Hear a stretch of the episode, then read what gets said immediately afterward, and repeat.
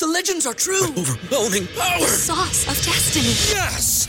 The most legendary sauce has arrived as McDonald's transforms into the anime world of WcDonald's. The greatest flavors unite in all new savory chili McDonald's sauce to make your 10-piece Wick Nuggets, fries, and Sprite ultra powerful. Unlock manga comics with every meal and sit down for a new anime short every week only at WcDonald's. Ba-da-ba-ba-ba, go! At participating McDonald's for a limited time while supplies last. Do you bleed green? Are you an ultimate Eagles football fan? Well, you're in the right place. Well, you're in the right place. This is Bird 365, hosted by the new Mac and Mac, Jody McDonald and John McMullen. Here we go, here we go. who collectively have covered and talked about more than 50 plus years of Eagles football. Kick off your day with Birds 365. You'll get debate. We love to argue. You'll get the real story from inside the locker room, and you'll hear from some of the great football minds from around the region. You're about to become an Eagles insider. Get in the game. Join Jody Mack and Johnny Mack and join the football community that flocks to Birds 365. Birds 365 starts right now. Welcome to the NFL. Let's go. Let's go! Go! Go!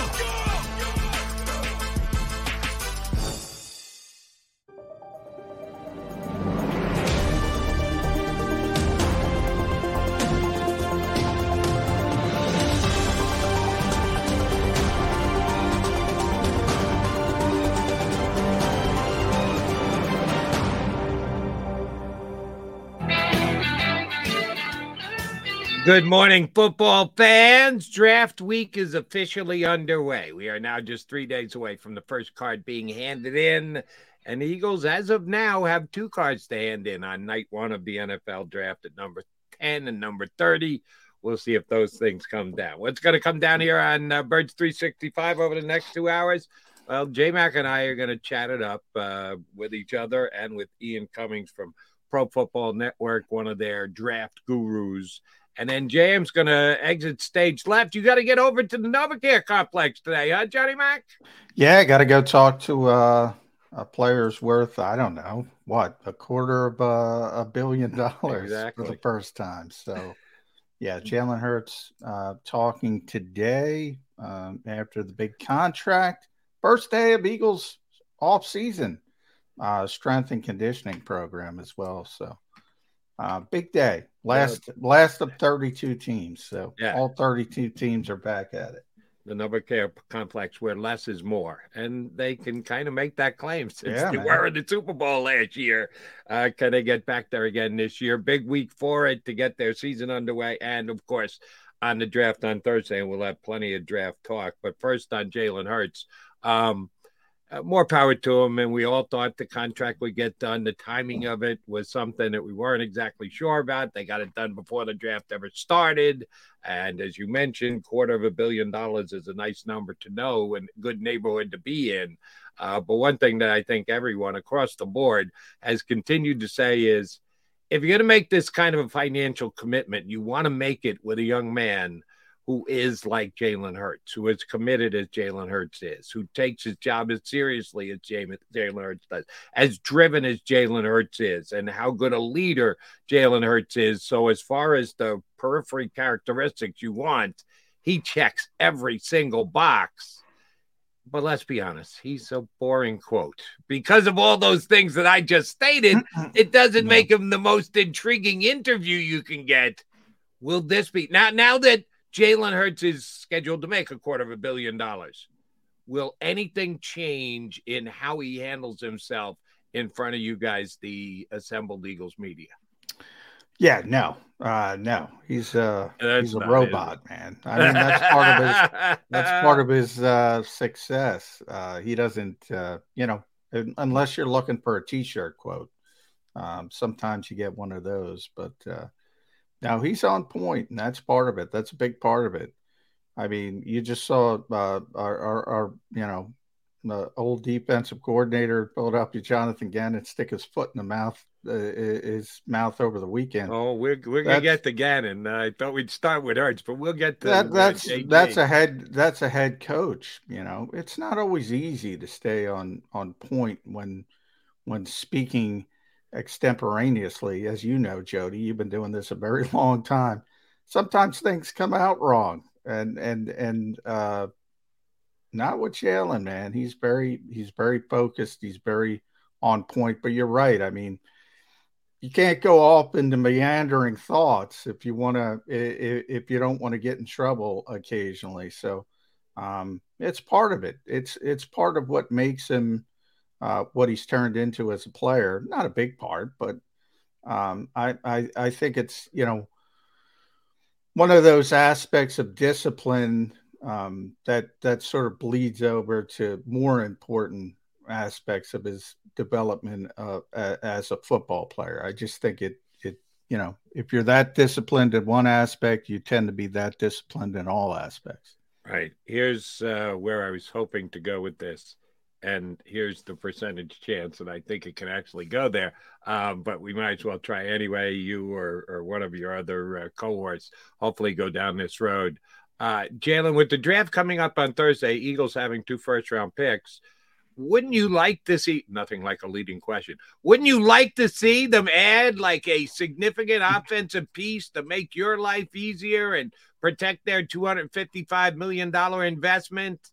The chance to boy, you want to go, you, you want to go down that band? Nah, I, I you never know. I mean, uh, you know, when the quarterback shows up, there's a bunch of people that show up that typically aren't there. So you never know what. uh what what's going to come out of something just what i was talking about again uh, you never know what somebody's what's going to come out of somebody's mouth but you're certainly not going to answer that um he certainly knows he's going to say show me some bijan he, he, he yeah i mean today not going to throw that up on a t-shirt no in fact if, if you know i i think if you put the sodium pentothal into Jalen Hurts, he'd he'd be in the same category as as what I've been trying to explain.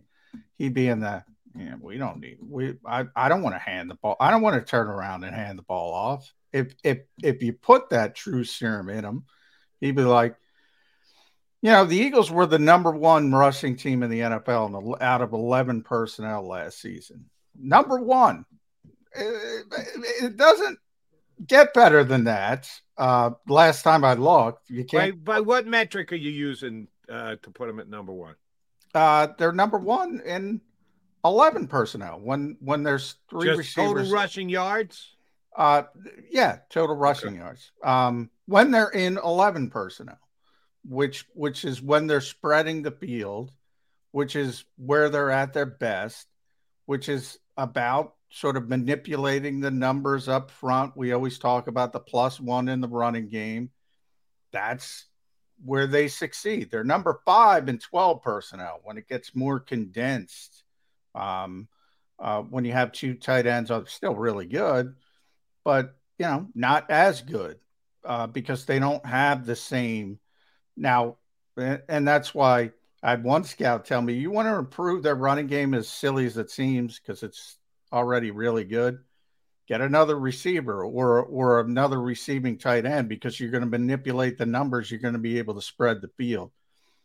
As counterintuitive as it is, again, other than the health standpoint, uh, which is big, I'm not dismissing it, but the Eagles have said, I'm just going on the Eagles, and they've said it pretty consistently. You know, we're not taking away a superpower. We're not paying them more to do less. They've said it pretty consistently. So I'm going on the Eagles here. Um, yeah, you know, you're as counterintuitive it is, whether you want to go to Walter Payton, Jim Brown, Bijan Robinson, or wherever you think it is. Um, just him turning around and handing the football off is not going to be as effective as what they do in 11 personnel now. That that's been my whole point since the start of this sort of running back kerfuffle. And if you if you shot him up with the true serum, he'd be like, I don't want to do that. Yeah, but he's not. He's not going to admit it either way. Every quarterback wants to drop back and throw it fifty times, so he would not be alone if that were uh, what came out after a dose of truth serum. Uh, you, you, you're quoting stats and facts to me here, Johnny Mac, but that flies in the face of the fact that the Eagles are going to acquire Derrick Henry on draft night. and they're just going to pound the ball into the opposition yeah. this upcoming I, I, well, all I said about that was that would be the least Eaglesy thing ever uh, to acquire Derrick Henry. Um, yeah, there's no truth to that. I, I you know, I well, I, I, I give one fan credit because I've I've been you know amazed at how many fans are obsessed up, up, up, up with running back in the modern era, and forget about in the modern era in general. With this team, with this team that they watch, and yet they're obsessed with running backs. And forget about Derrick Henry. It was Ezekiel Elliott first, and then first, it was Dalvin right. Cook, and now and it's Dalvin Derrick Henry in the middle. Yes. yes. And now it's Derrick Henry, and Bijan's been overriding presence of it all. And I give you know one fan credit. He was joking a little bit, obviously, but he said, "Hey, you know they're always ahead of the curve. Maybe they're gonna they're gonna trade for Derrick Henry and draft Bijan Robinson and turn football back into the 1970s." Um, and I give him more credit than most. Um, look, they are what they are. Uh, Jeffrey Lurie tells you there are certain things, like when Jeffrey Lurie tells you what he wants this offense to be, he's not lying to you because he's pretty, he's been pretty consistent with it. When Howie Roseman tells you he's going to default to offensive and defensive linemen, he's not lying to you because right. he does it. Um, I don't know. I mean, yeah, fantasy football, video games. I don't here's, know. I don't know what to where tell you. I'll I'll get back to the drafting of a running back, and again, well on record here. I'm okay with Bijan Robinson if they take him at number 10. If they drop down a little bit, they get a little bit more value at it. Take him at 14 or 15. I'm okay. I think Bijan Robinson is going to be a very special player. I like Zach Charbonnet out of UCLA. I think he's going to be a second round pick. Of how he can play the let's make a deal, move around the draft, get him at just the right spot. That would be my preference with their second round pick, so they didn't have to use a uh, one of their two first round picks to take a running back. So that's best case scenario for me. But I'm a Bijan guy. I'm not saying you can't. Say, oh my God, there's no such thing as a running back taken in the top half of the first round. I don't buy that for a millisecond. Here's why I'll stick with that at least and dismiss Derrick Henry latest, uh, the the Viking guy second, and going all the way back to Ezekiel. I laughed when I read the Ezekiel Elliott thing. I actually thought it was funny because it was the most bold faced maneuver I'd ever seen. He just wanted to put the Eagle name into the mix so the Cowboys would pay attention. So I almost, I almost, I almost called you up uh, on the Ezekiel Elliott thing just to do a special show to say no. Uh, yeah, to, to, uh, to do it immediately. That had zero zero chance of happening.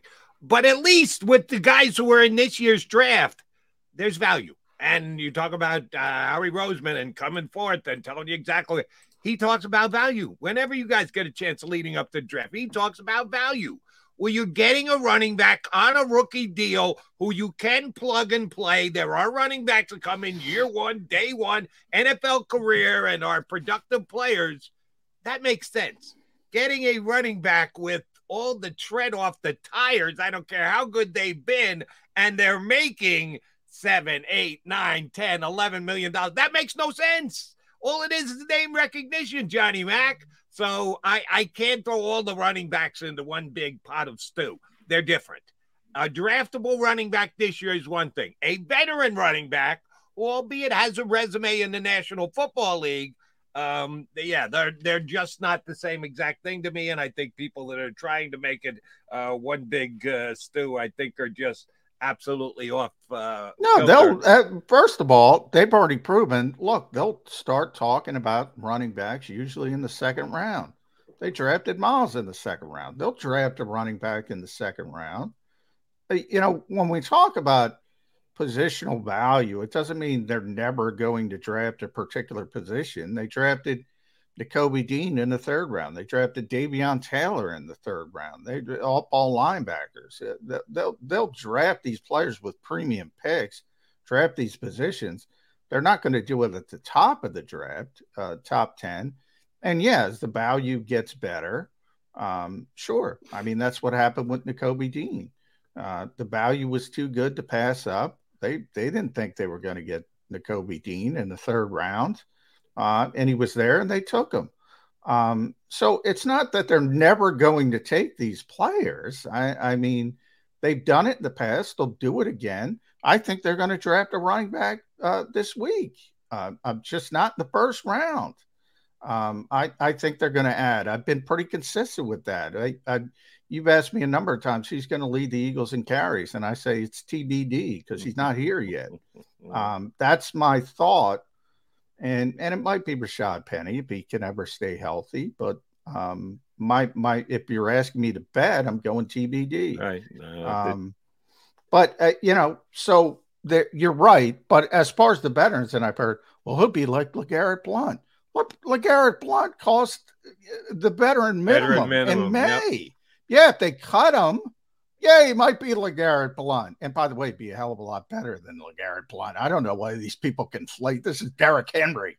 This ain't Legarrette Blunt, uh, who was a, a good, solid player. Um, even with all the tread, yeah, if he gets cut and he'll come in for the veteran minimum, which I can't imagine in a million years he would do, um, sure.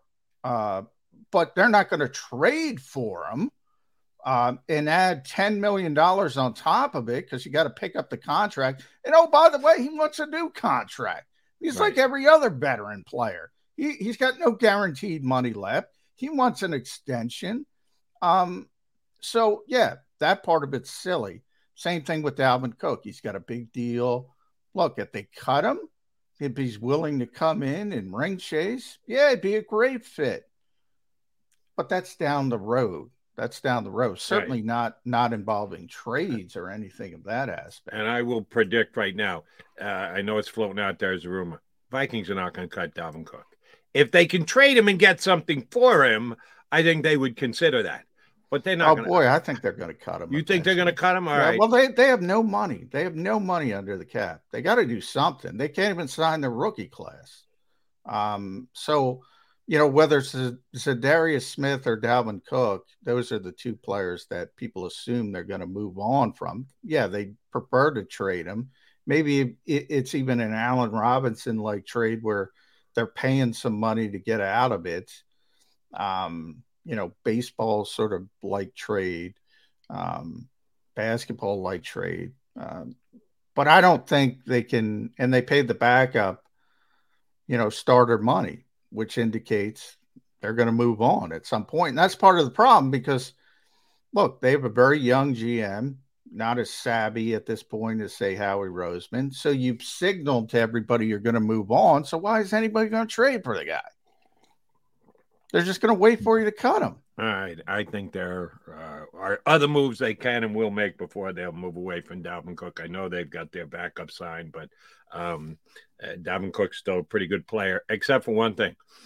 Do you know who had more rushing yards last year than Dalvin Cook, Johnny Mack? Miles Sanders? That would be Miles Sanders. You know who rushed for more yards per attempt than Dalvin Cook? Yeah, Miles Miles Sanders. Sanders. You know who had more touchdowns than Dalvin Cook? Miles, Miles Sanders. Sanders. And the Eagles let Miles Sanders walk out the door for a reasonable deal to the Carolina Panthers. So, do you really see the Eagles paying a significant? Nothing against Miles, who had a career year, though. But that's what I'm talking about with Jalen Hurts. All right. We all know Dalvin Cook is a descending player, but he's been a significantly better player than Miles Sanders over his career. If you put Dalvin Cook with, with Jalen Hurts, eh, you're going to get better. You're going to get better than Miles Sanders because he's a better player. But that's my whole Yeah, he's, point. with, he's with Kirk Cousins, your guy, the, the the potential Hall of Famer someday. manipulate. Kirk Cousins is a drop back passer. Kirk Cousins is who you want Derrick Henry for. Jalen Hurts is manipulating the box, manipulating. I don't know how many times I can say this. Jalen Hurts makes running backs better. Kirk Cousins, Derrick Henry would make Kirk Cousins better. Derrick Henry isn't making Jalen Hurts better. Jalen Hurts manipulates the box, manipulates the numbers. That's why the Eagles were number one in 11 personnel running the football. They don't want to turn it around in a traditional running game and hand the football off to Derrick Henry. They don't want to hand the football off. They want to manipulate the front. And that's why Miles Sanders had a career year. And that's why the Eagles, by the way, made the right decision in letting Miles Sanders walk because they will get to be determined. It might be Zach Charbonnet, might be the kid from Pitt, it might be somebody else, and we're going to talk to Ian Cummings about it. They'll get somebody, and they're going to look like world beaters in this offense because of the offensive line and Jalen Hurts. And Ian is in our green room, and I, I thank him for his patience. I got just one more question for you, and then we'll get to my promise. Why didn't yeah, Miles Sanders have the career year the previous year with Jalen Hurts as a starting quarterback? Well, uh, why didn't Haason Reddick have a career? Why do people have career years? Well, Haason Reddick was on another team. Jalen Hurts and Miles Sanders were but, teammates on the Eagles. But uh, people have career years. Miles deserves a lot of credit. He had a very, very good season. But the Eagles, remember, the Eagles' offense, even though Miles wasn't effective, the Eagles' running offense as effective. His his yards per carries were. The touchdowns were weird. I, you know, they take him off the field. He didn't, you know, that's kind of something that's, you know, you can't count on. It, it comes into some. Sometimes you have a big year. Sometimes you have a, a, a career year. Overall, the effectiveness of the Eagles' running game was still there. Was still there with Jalen Hurts. It's been off the charts since Jalen Hurts, the Eagles' running game, since he's taken over. He's the key to it. He's the crux to it not the running backs. Uh, he's the crux to it. I, I, Johnny's going down to talk to Jalen Hurts today. I think he's starting well by overstating how good the Eagle running game was in 2021. And no, this past year was great. 2021, it was not comparable to 2022. It it's still, I'm talking about in the NFL, they were a better team. I mean, they were the best team in the NFL for the majority of the year. They were 14 and 1 last the year before that, they weren't as good. They weren't as good as a team. He was still finding his way, but they still ran the football effectively. They still ran the football very, very effectively. They were just a much better team this year. So, of course, everything went up. They're not getting 70 sacks this year. I mean, they're just not. I mean, you know, it was one of those special years. And Miles was part of that. Miles deserves a lot of credit. But I do think the Eagles made the right decision and understand look, his numbers are inflated a little bit because of the quarterback. That's all I'm saying. Mm, all right. Yeah, we got to get the Ian Cummings. Uh, from Pro Football Network, Draft Insider, Ian Cummings joins us next here on Birds 365.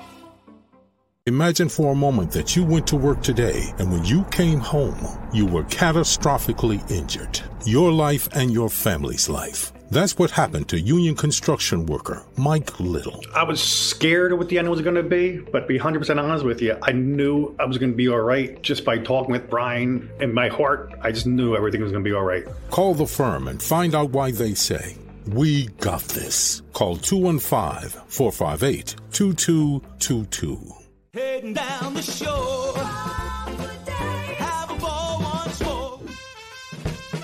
Here, imaginations run wild and time stands still. Because here, you can find the best of the Jersey Shore all on one five mile island. So leave the old you behind and get lost in the woods. Wow, wow,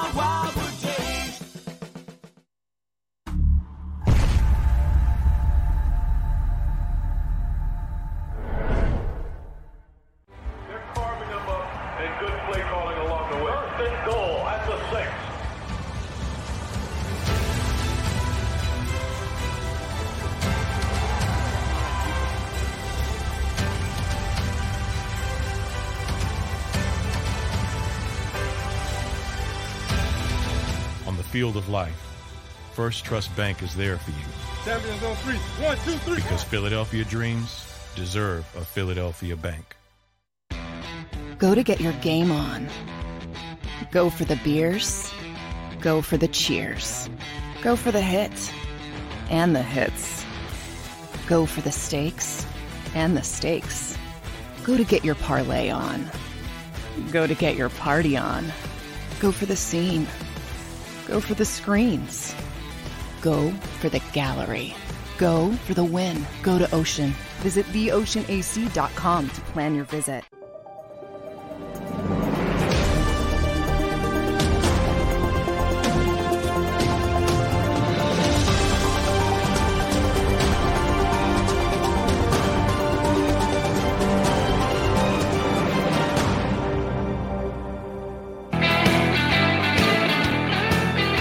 Birds 365 on the first day of draft week. We are getting that much closer to the NFL's draft on Thursday night. And here to help us break it down is a guy who does it day in and day out for Pro Football Network, Ian Cummings, uh, who has jumped on with us previously and always done a great job. Uh, we have faith he will do so again today. Ian, very simple first question. What did you score on the S2 cognitive test? Because now 100, obviously. No, no, I don't know, man. When did it become mandatory that everyone who even uh, mock drafts for a living must take this test to Yeah. see how cognitive they are? I, I, I'm sorry, this this is making me crazy. The week before the draft, Mm-hmm. give us your thoughts on the test, how it's implemented, how it should be judged, what piece of the puzzle it is. Uh, this stuff is just absolutely nuts, if you ask me. Yeah, it's been a lot to handle, especially in you know the week leading up to the draft, right? Two weeks away from the draft, it's a little too close, and it feels almost like you know we know it's smokescreen season. We know teams are releasing certain tidbits of information for certain reasons, right? So it's tough to take it at full stock. But it's it's also interesting because we know that there are results going back to Drew Brees, right? We know that they've been doing it for a while. This yeah, but, oh, can I can I, can I take a time out here? And I don't want to get too sidetracked. Supposedly, this test was created seven years ago.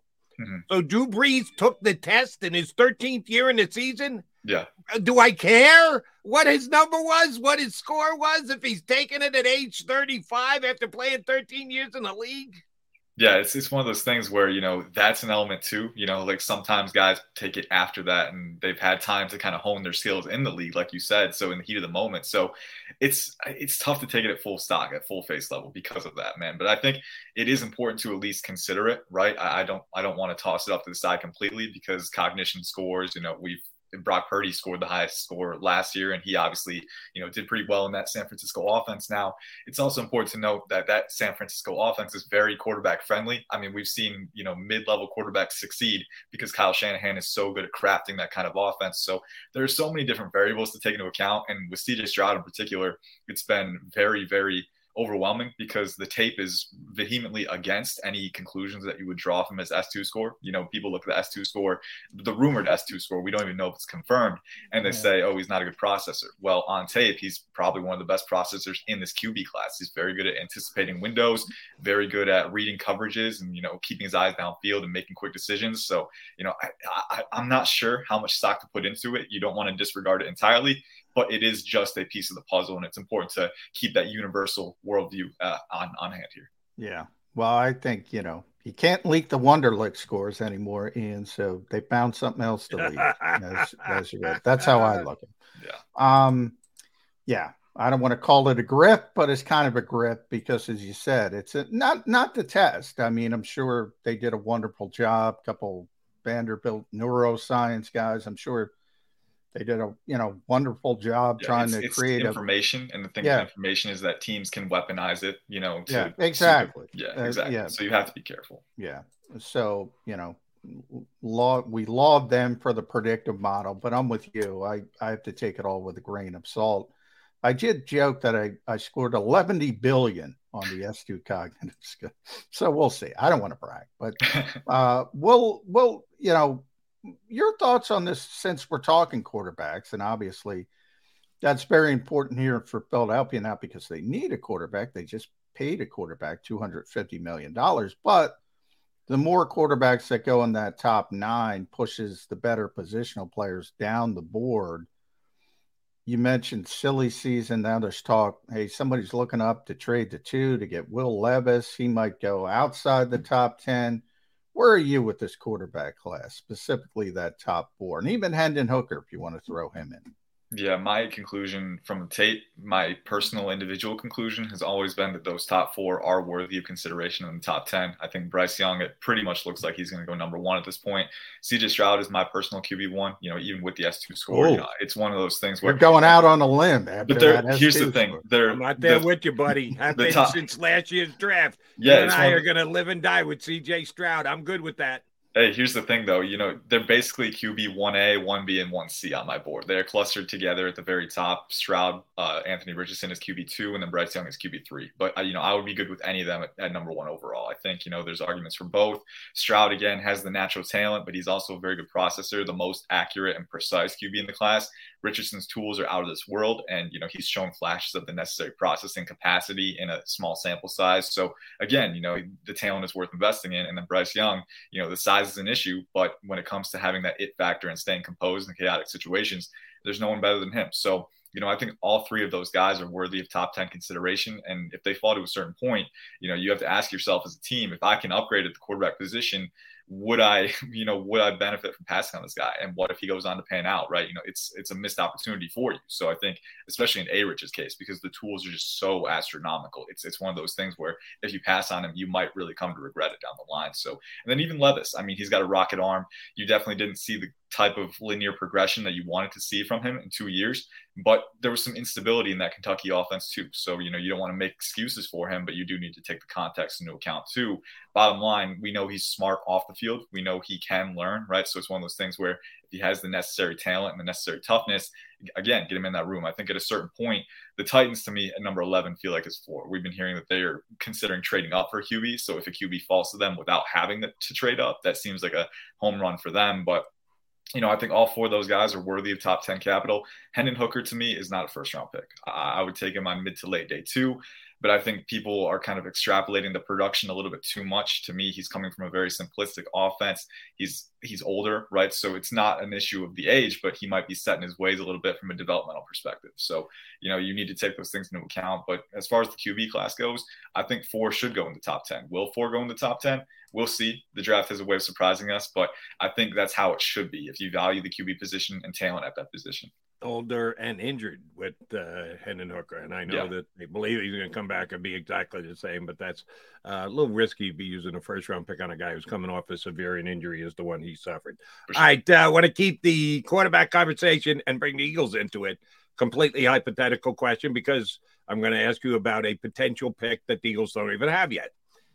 Fifth round, the the second round of day three in the NFL draft, which of course the Eagles don't have a fifth round. They don't have a fourth to trade back from. They don't have a sixth to trade up to. They, so so we're talking about as hypothetical as it gets. But if Howie Roseman does his draft day thing and adds and swaps and uh, picks up picks, someone in about the fifth round, a backup quarterback. Jalen Hurts just became a quarter billion dollar guy who was drafted as a safety net for Carson Wentz. Did okay a couple of years later. And I'm not suggesting this next guy, fifth rounder, as compared to a second, will do the same. But the Eagles have a track record of picking a quarterback who is their safety net, who they think they can develop in the quarterback factory. Who's the best guy to fit the Philadelphia Eagles as they are, who you think will be there in the fifth round? Yeah, that's a good question. I think part of it does depend on how the board falls in day three. Some of these guys that I'm going to mention could go in day in, in round four, right? So especially on day three, the valuation tends to be a little, you know, spread out more, right? You know, a team might value one guy in round seven, but if a team, if another team values him in round four, that's where he's going, right? So Yep. you know, it's tough to take in a lot of variables, but three guys that come to mind for me right off the bat: Jake Haener from Fresno State. Um, this guy's a gamer. Two of these guys are really gamers. I mean, they all have competitive toughness. I think that's one thing that you really look for in a backup. That's one of the prerequisites for me. And Haener's definitely got that. He's a very, very high energy competitor, but in the pocket too. Very good processor. He can anticipate windows in the intermediate range outside the numbers. He's got enough arm talent to make it work. He's accurate. You know, he's shown that he can command an offense, a pass heavy offense. So, and he's actually a pretty good athlete for his size too. So I'm a big fan of him. Clayton Tune from Houston. This is a guy who's actually a re- very underrated athlete. He's around 6'3, 220. He ran a 4'6, had a 37 and a half inch vertical. So, you know, this guy has enough short area bursts to move around and evade rushers in the pocket. But at the same time, he's tough, he's composed, he's composed. You know, he can rip it down the field. I think he's got a little bit better arm talent than Haener. And, uh, you know, he's again, you know, that guy who just comes in and he is a gunslinger. He's willing to sell himself out for big plays if you need him to. Uh, so I think that toughness again is very valuable in a backup. And then one more, I especially like his fit behind Jalen Hurts. Dorian Thompson Robinson from UCLA, experienced, very mobile. He's got elite creation capacity, uh, a little bit volatile. He never quite reached, you know, the ideal level of development as a starter, even with multiple years as a starting quarterback. But, you know, I do think that athleticism, that creation capacity that he does provide, at the very least, provides a baseline level of utility as backup quarterback. Uh, yeah, I love uh, Dorian as well for the Eagles. I mean, we've all talked about Marcus Mariota being a bit because you don't have to change the offense, even though it's not going to be as effective. Uh, would be so if you want to go in that direction and, and continue sort of the same theme, he would make a lot of sense uh, for me on day three. Um, I apologize in advance, and you probably heard Jody and I going back and forth about running back. Running back has been an obsession for Eagles fans in this draft because of Bijan Robinson. So um, I think we all uh, will agree he's a really good prospect. Um, now, number one, I don't I don't want to compare him to this year because he's clearly the best running back. But if you compare him compare him to years past, whether it's Saquon Barkley, Josh Jacobs, where is he sort of overall as a prospect? And did the Eagles need a big time running back for Jalen Hurts uh, in what he does as the plus one for the running game? Yeah. Well, as a prospect, Bijan is advertised. He is up there with Saquon, in my opinion. I think Saquon was a bit better athlete uh, explosiveness wise, speed wise, but I do think Bijan is the better runner. So I think he's in that tier, you know, that caliber as a prospect. I don't think the hype is overblown. I think he's exactly as good as people make it out to be. The size, the contact balance, but then the creation ability, the short area elusiveness for his size, the flexibility between his cuts. He's always in control and he's a physical finisher. He's a phenomenal receiving threat. He checks every box that you want. So he's a top three prospect for me, you know, if you're not taking positional value into account. So I'm a big fan of his. That said, though, you bring up a great question for the second one. Do the Eagles need a runner like that? They signed Rashad Penny in free agency He struggled to stay healthy for sure. And I think that's why you want to get a running back in, you know, day two or early day three in this class if you can. But Penny, when he has been healthy, I think he's been one of the NFL's leaders in rushing yards over yeah. expectations. So very efficient runner when he is healthy, and he's behind a very, very good offensive line. So I think getting Penny doesn't preclude you from taking a running back in this class, but what it does do is it allows you flexibility. You don't have to take Bijan if you don't want to. And, you know, there are some quality players that could be there for the Eagles. Nolan Smith, maybe, an edge rusher, defensive tackle. You know, so I think that doesn't force them into a corner, and you can wait until day two. And on day two, there are some very good options. I think the Eagles' running scheme, especially the blocking talent that they have, allows them to be versatile. I like Tank Bigsby from Auburn in particular. Uh, he's around 5'11, 210, 215 again, so he's got workhorse size, but he's explosive in space he's got that speed element to be a zone runner as well and get outside. But at the same time, too, he's another very flexible runner between the tackles, very good creator. So I think the versatility that he provides is very fun. Uh, Izzy Abanikanda, I, I, know you mentioned uh, Izzy Abanikanda, the Pitt running back. He's yeah. a, another guy who's very good between the tackles. He's not quite as good outside, so I think power and gap is what you're going to use him for. But you know, between the tackles, he is a no nonsense runner. He gets upfield very efficiently. And he's another one who has very good size, around 5'10, 5'8, 217 pounds. So he is dense. He's a bowling ball out there, but then he's explosive too. He gears up instantly, game breaking speed down the field. So his running ability, pure running ability between the tackles, uh, is is up there with some of the best in the class. And then Zach Charbonnet, you also mentioned round two or round three. You know, he's another fun one. He's another guy who, you know, he's a little stiff in his hips. He's a little lower on my board because of that. I don't think he quite has the elite lateral agility that you want but another guy who's just so good at churning through contact. He gets upfield without any nonsense, any extra motion. And, you know, once he hits contact, he's not going down for a little bit. He's a train out there, you know, just kind of bowling through. So big fan of those guys. And there's a few others that kind of stand out. Kendre Miller is one, Tyjae Spears. There are a lot of options in this class. And I think that versatility, that flexibility, you know, it's a good thing for the Eagles because they can play the board and get the guy who's best for them. Um, uh, we do another 20 minutes on running backs, but John and I already talked running backs. You gave us a rundown on running backs. So let's get into where the Eagles will probably draft anyway, and that's the trenches on the line. How many offensive linemen will be off the board before the Eagles pick at number 10? You got your mock, and if you're going to remock again sometime between now and Wednesday, fine. You could. Everybody's got till Thursday morning to put their last mock in. But as of right now, how many offensive linemen go before the Eagles pick? It's tough, man. I've been I've been a proponent that this tackle class, while it is strong at the top, there's a lot of first round guys. I don't know if there's any top 10 guys. So, you know, I've always been of the mind that I think they fall outside the top 10. But we've been hearing that a team could be trying to trade up to number three with the Cardinals at to get an offensive tackle. We've heard that maybe Paris Johnson Jr. is the guy in mind for that. I think you have to look at other positions when you're when you're considering this. I pencil in the Lions as either Jalen Carter or corner at six. You know, maybe Jalen Carter for the the Seahawks at five. Tyree Wilson, Will Anderson. We know that they're probably going to go top ten, and then maybe three or four quarterbacks too. So you know, I don't think there's a lot of room for more than one offensive tackle to sneak into the top 10. I think there could be one potentially. Um, whether there's going to be two or three or four, that's a little bit tougher to call. Now, the Bears maybe could take Darnell Wright at number nine. We know they need a natural right tackle, but I think at most you're getting two. And even then, I think that's a little bit, that's kind of, you know, optimistic for that mm-hmm. position group. I think the 10 to 20 range is where they start to come down the board more. You know, that every time in this time of year, I try to boil down the players I think the Eagles are interested in potentially would take with their first first round pick. They have two this year. Um, and then I kind of whittle it down. I announced my official um, prediction on on Wednesday. But you mentioned one of them, Nolan Smith. Uh, I think is a potential. Paris Johnson, if he falls, I think is a potential. Jalen Carter, I think, is the guy they would take if he somehow falls down.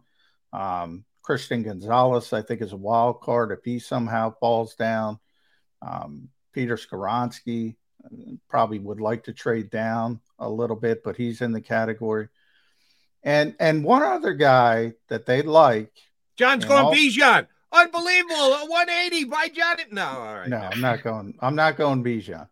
Um, one other guy they like, and the fans hate. I can't tell you how many people they just jump down this poor guy's throat, and the vast majority, let's be honest, they haven't seen him play. Lucas Van Ness, where are you with poor Lucas Van Ness as a prospect? You know, there's a lot of projection there, but you know, so I just want to get your thoughts on Lucas.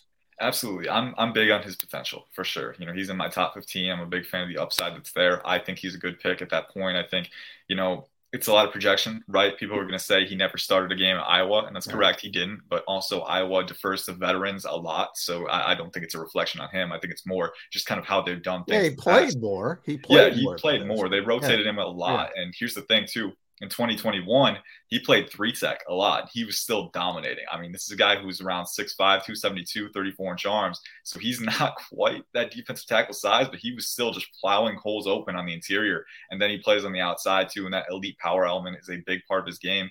Uh, I think he's still 21 years old. So he's got that size profile, that elite size profile. He's very young. I think there's still a lot of room for him to keep trending up and developing. And he's explosive off the line. Uh, he's got violent hands, and I think for the most part right now, he's a power dominant rusher. You know, bull rushes, long arms, stuff like that. He still needs to kind of hone his counter game a little bit more.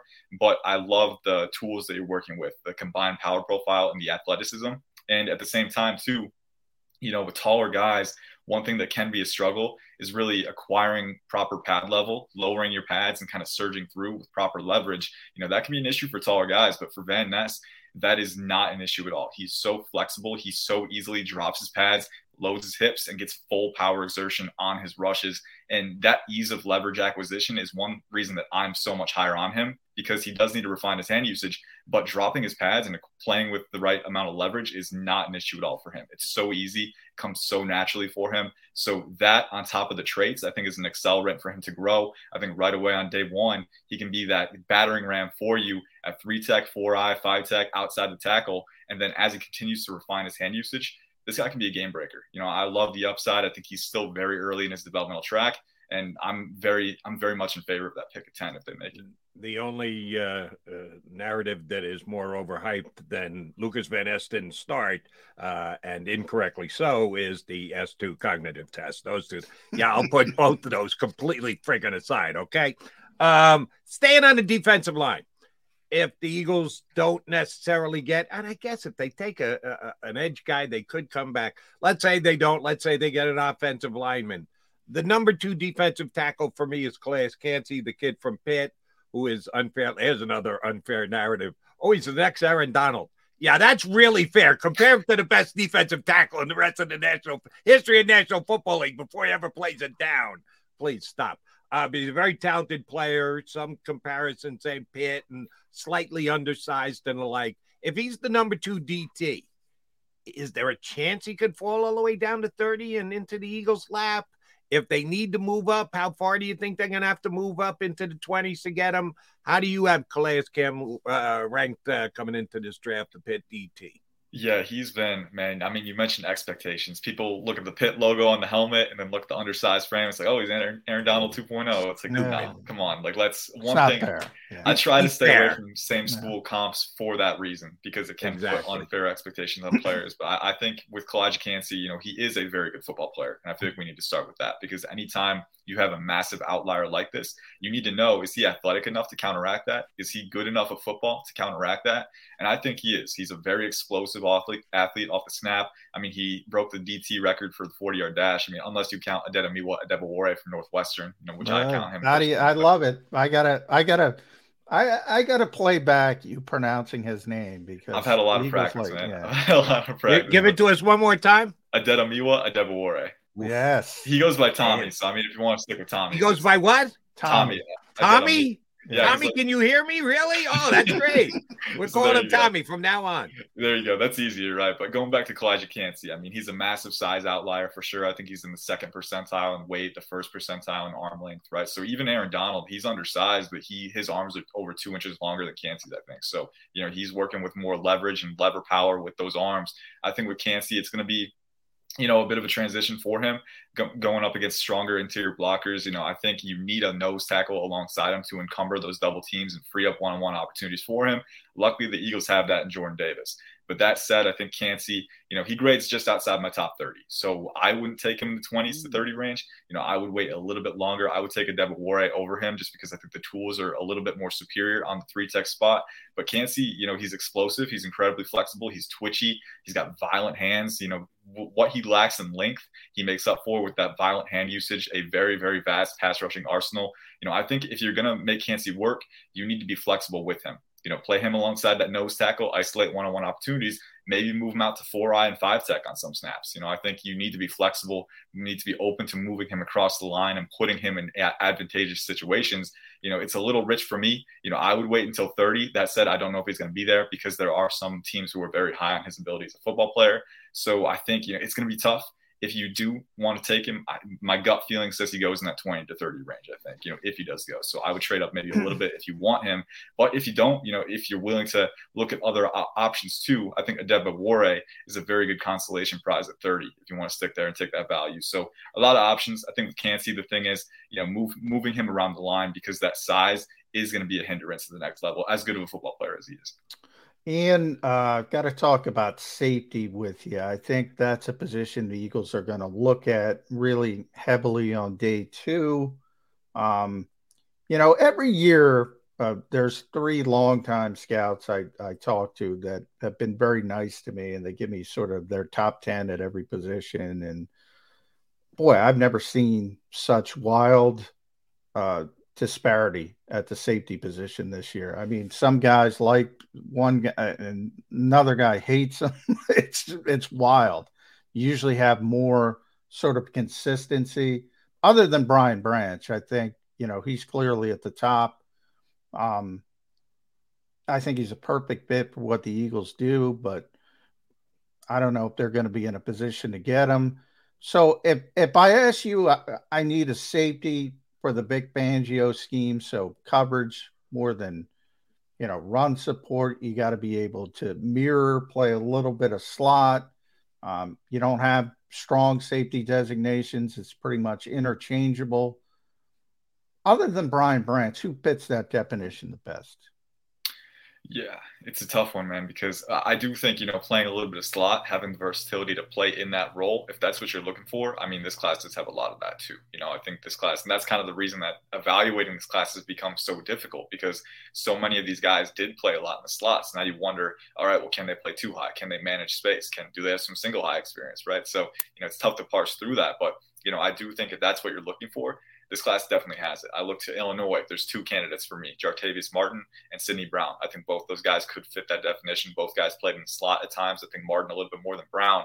Brown was more roaming in the box at times, so I think Martin might be a better fit for you.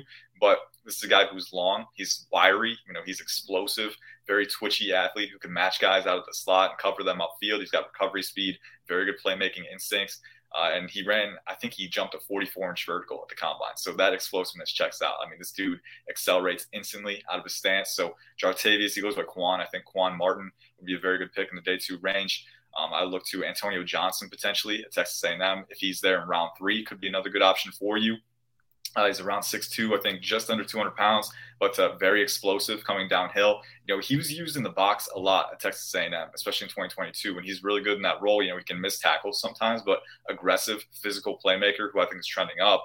Uh, but in 2021, you know, people go back, don't always go back to 21, but he played in the slot more that year and he can man up guys for his size. He's got very good off man technique. He's actually more fluid than you expect for his size, and he's physical. He'll get in your grill, he'll jam you. Uh, so I think he does have ability in that role as well.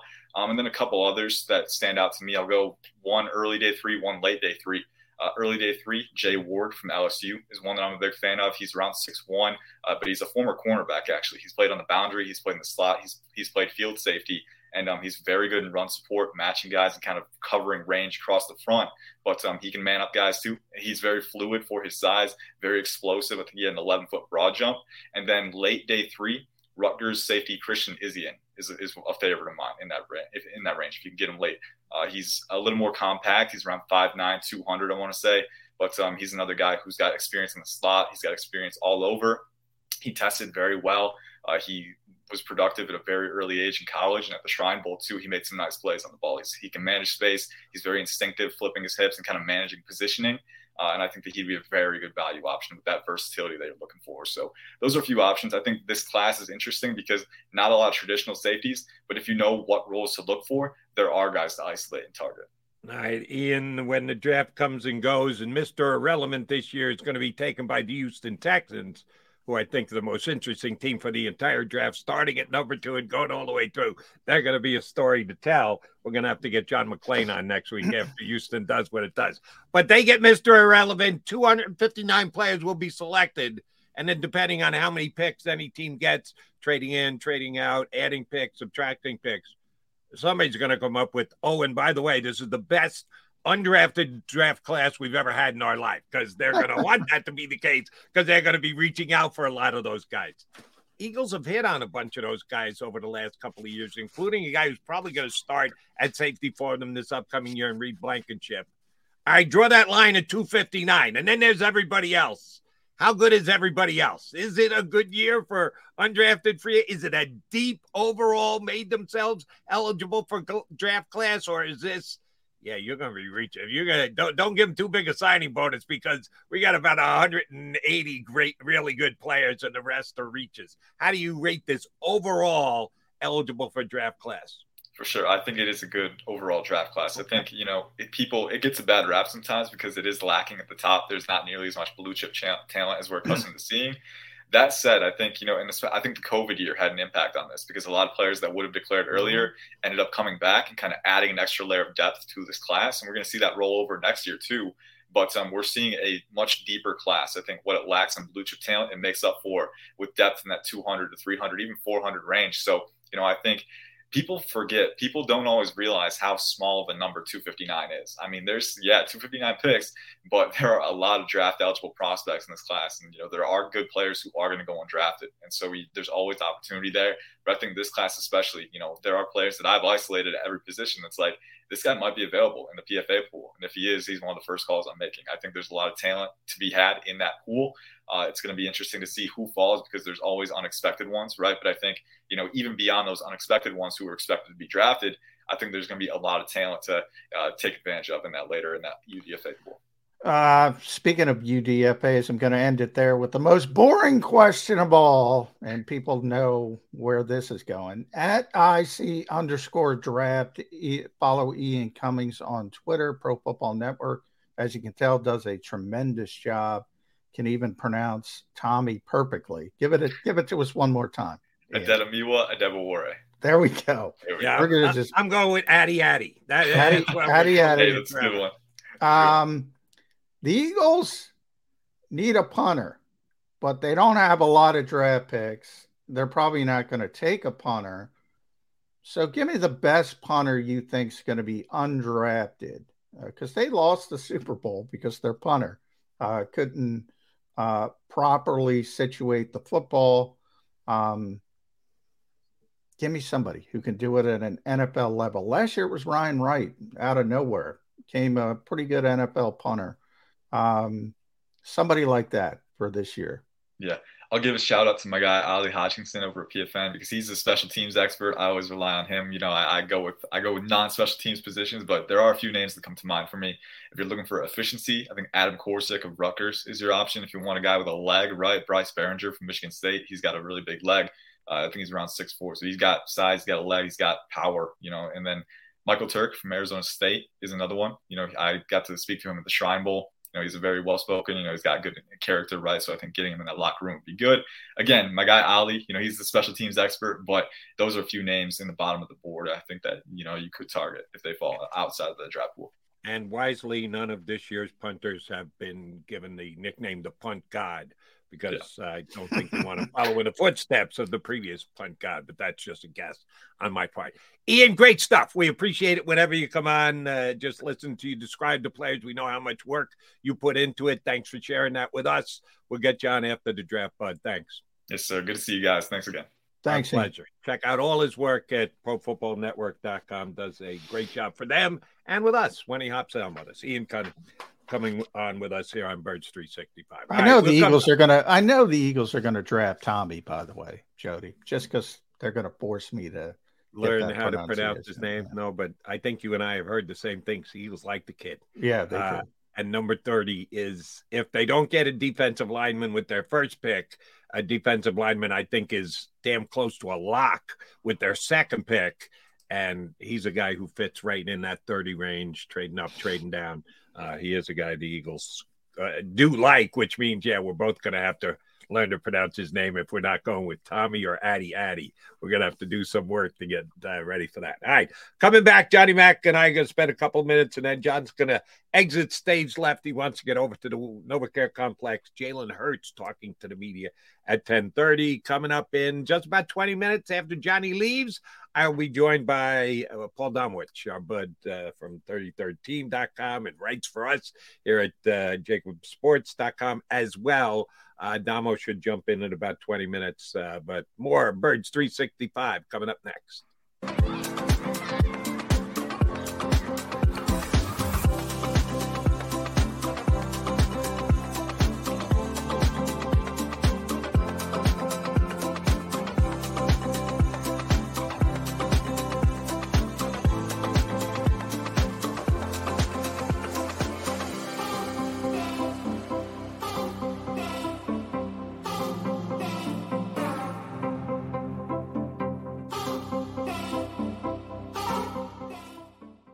Imagine for a moment that you went to work today and when you came home, you were catastrophically injured. Your life and your family's life. That's what happened to union construction worker Mike Little. I was scared of what the end was going to be, but to be 100% honest with you, I knew I was going to be all right just by talking with Brian. In my heart, I just knew everything was going to be all right. Call the firm and find out why they say, We got this. Call 215 458 2222. Heading down the shore.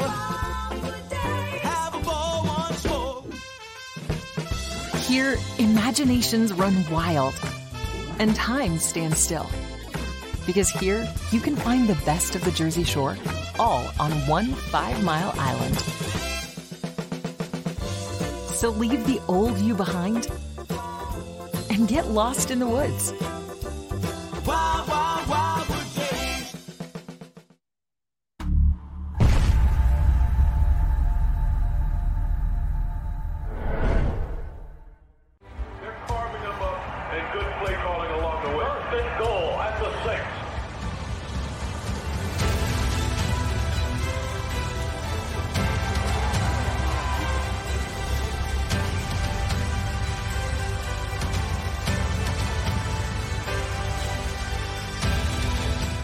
Field of life, First Trust Bank is there for you.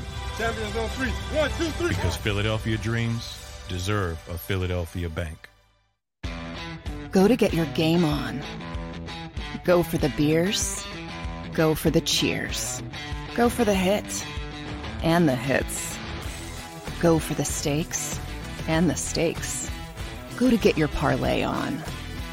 Go to get your party on. Go for the scene. Go for the screens. Go for the gallery. Go for the win. Go to Ocean. Visit theoceanac.com to plan your visit.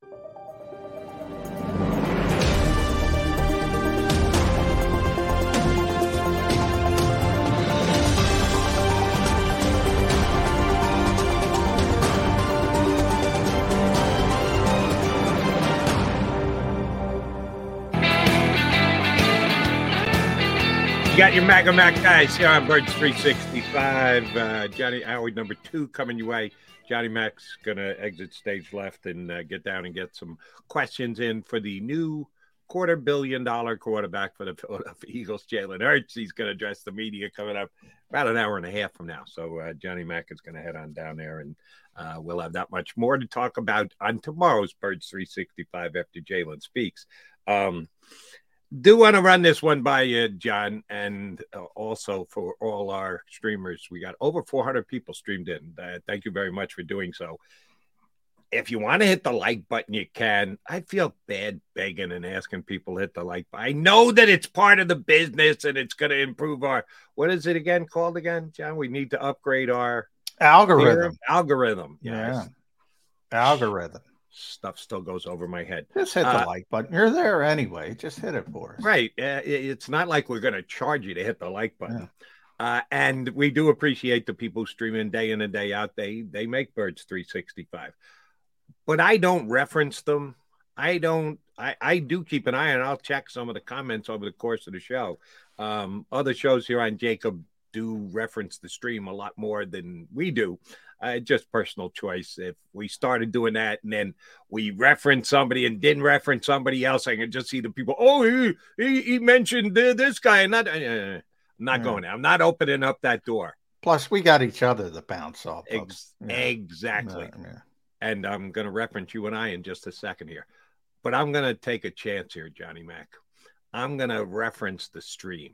I'm going to ask them to give us their thoughts on something I'm going to uh, put out there into Eagle Universe here Uh-oh. in just a second. Maybe, maybe the only NFL writer that I respect more than my partner, John McMullen, is Peter King. Uh, I've known Peter for a very long time. He's been doing it for a very long time.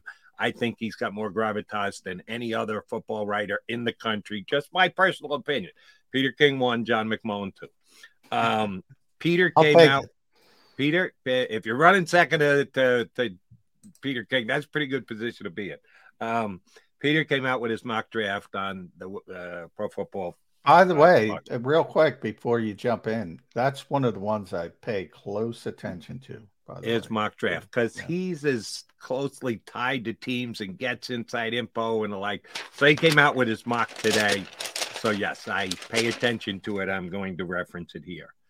I need to know what our streamers think of Peter King's two guys, which by the way, the two things I always read on Monday morning, Peter King on uh, Pro Football Talk and Ruben Frank's 10 Eagle observations. So I will mold those two together because it's must read on Monday morning for both of those guys. John McMullen, when was the last time the Philadelphia Eagles took two players in the first round of an NFL draft?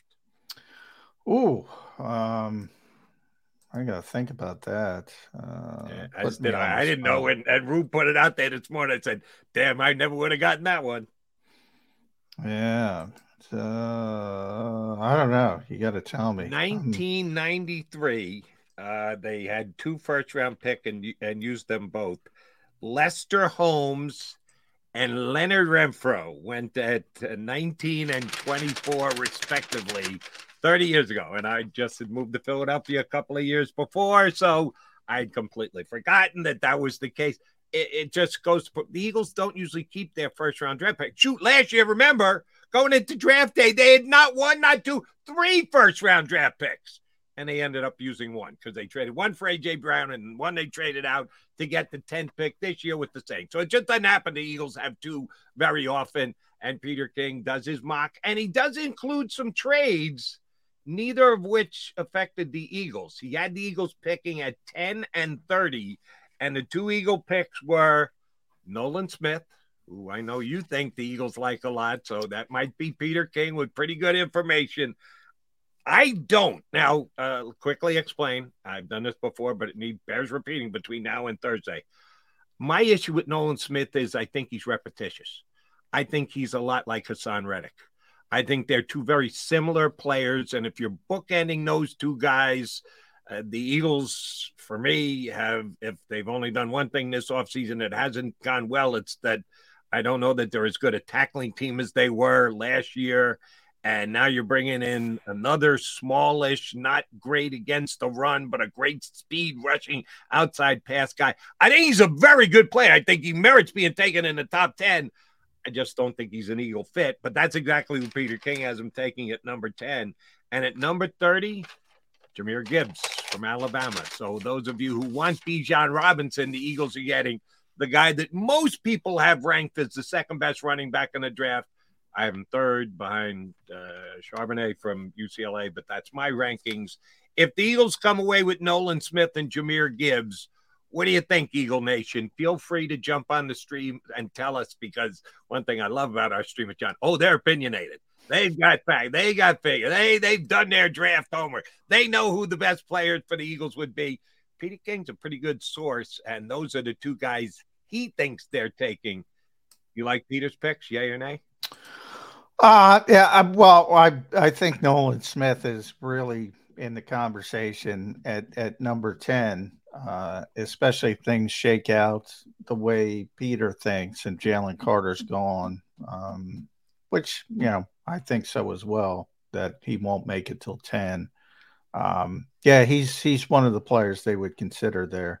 Um, and I'm with you. You know, I've talked about it all last year. They they just don't care. I mean, to them, it's about um, they don't see it as redundancy because they want to come at you in waves um, uh, with the pass rush. So it's about having four edge rushers. Remember, Josh Sweat's in the conversation as well. Um, Brandon Graham is still here. They want they want pass rushers, and and they want when they want pass rushers, and this speaks to Haason Reddick and where they hit the nail on the head. He's not only a good pass rusher, he wins quickly. They want guys who win quickly uh, because the uh, the the league is trending towards quarterbacks getting the football out really quick. They just get it out. You know, might be a bubble screen, might be balls coming out, and so their thought process is, you not only have to win, you have to win quickly, and that kind of defines Nolan Smith they just don't care about the running game. I mean, I, I, I don't know what this. That's Jordan Davis's job. All right, Jordan Davis and, Jordan Davis got the weight of the world yeah, on his friggin' shoulders. He's gonna Poor have to stop every running play, yeah. every game for the Philadelphia Eagles this upcoming year. And, Talk and, about being unfair to a guy. Yeah, yeah, they're they're putting it all on his plate. Yeah.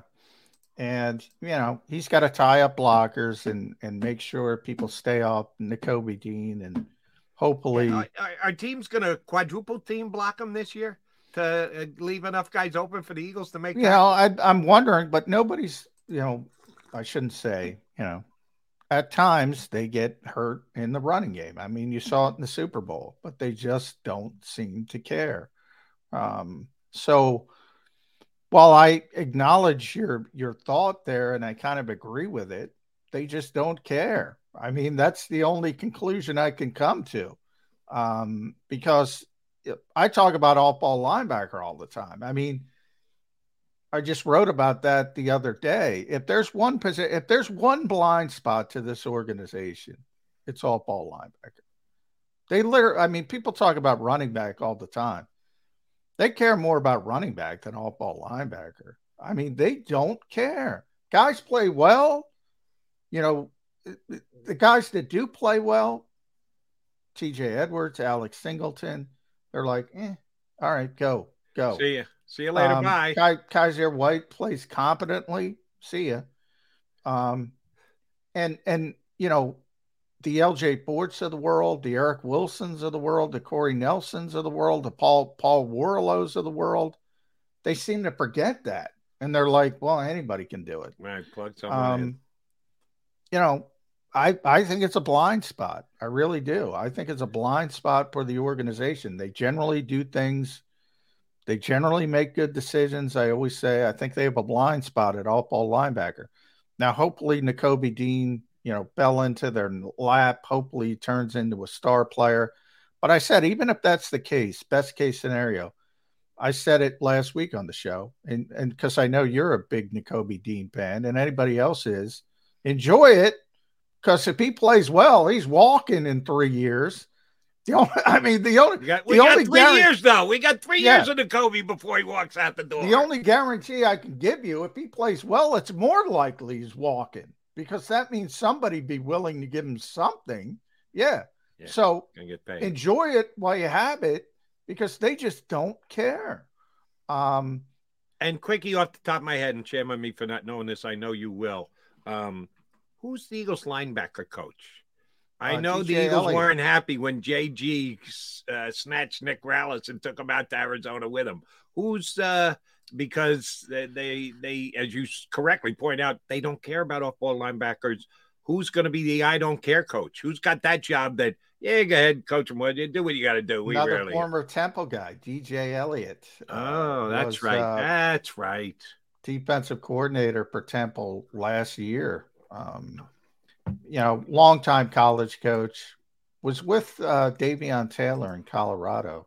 Um, so maybe Davion gets another look because he's got a history with DJ Elli- Eliot. But yeah, he's the he's the linebacker. He's the new linebackers coach, and you know he's going to have to work miracles. I mean, and and and this is not a good all ball linebacker draft to begin with. So, you know, there's the kid from Iowa, Jack Campbell. He's not their type of linebacker. He's a big, 245 pound, sort of old school linebacker. Speak of size, I mean, Nakobe Dean and and and uh, Nick uh, Morrow. Nick Morrow. I mean, they're both under 220 pounds. Um, when you talk about stopping the run again, uh, you know, the one guy, Jody. Now, this by no means is uh, a, a complete list, but I got like 40, I think 42 or 43 players that the Eagles visited with, either the top 30 visits or, or uh, virtual meetings, things like that. One was an all ball linebacker. One out of One. 42. One. and, and it was the kid from Cincinnati. I'm looking it up. Ivan Pace Jr. Um, and he's five foot ten. I, uh, you know, I, now he's got a little bit more weight. He's they list him at 230, 231. I, I, I don't know what the hell they're doing. I, I, I, I think it's a blind spot. I really No. do. and and it's a changed blind spot because they have a new defensive coordinator. I need to know over the past 24 hours, have you sent out a text WTF and sent it to the former Eagle defensive coordinator? Did did did you specifically text Jonathan Gannon, who called you and all your brethren? The Philadelphia Eagle beat media, who week in and week out were calling for his firing, did you send off the WTF text to the? Uh, I did not. I, you know, I wasn't as upset about it as evidently some other people were. I, I because I think I was I was texting uh, people uh, with the Eagles about it. Um, you know, I think Jonathan was conflating obviously your old buddy from WIP and uh, the the some of the fan reaction to some of the media reaction. Uh, you know, and well, what what I will say about this with Jonathan Gannon, hey, he probably was not cut out for Philadelphia. I mean, you know, what it told me was, despite the fact that he said he didn't hear it, he heard it. Um, Oh, that's you know, that's so readily apparent now. Yeah. It's funny. yeah, and you can't you can't let that stuff bother you. I mean, I always talk about Howie and the tinted windows.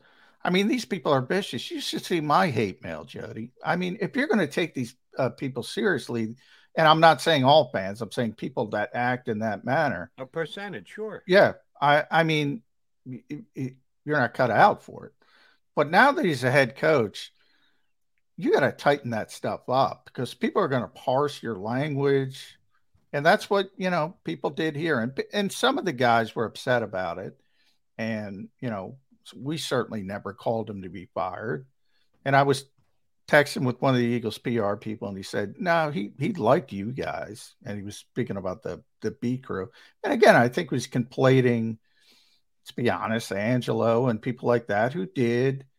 But you know, when you start talking about um, nine and zero, and you're eight and one, and and plus thirty in sacks, and you led the NFL in sacks, but you're plus fifteen at the end of the season. Nobody's plus thirty. All these wild and and people calling for your job at press conferences, which are public record. You know, we, we don't call for people's jobs at at press conferences. Um, it, it's never happened in the past. It's never going to happen in the future. You can't do that as a head coach. You can't.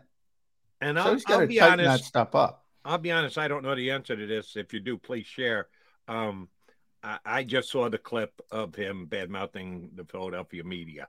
I didn't see the lead up to that in the press conference. I didn't see the after effect. Was it something that just set him off that made him nuts?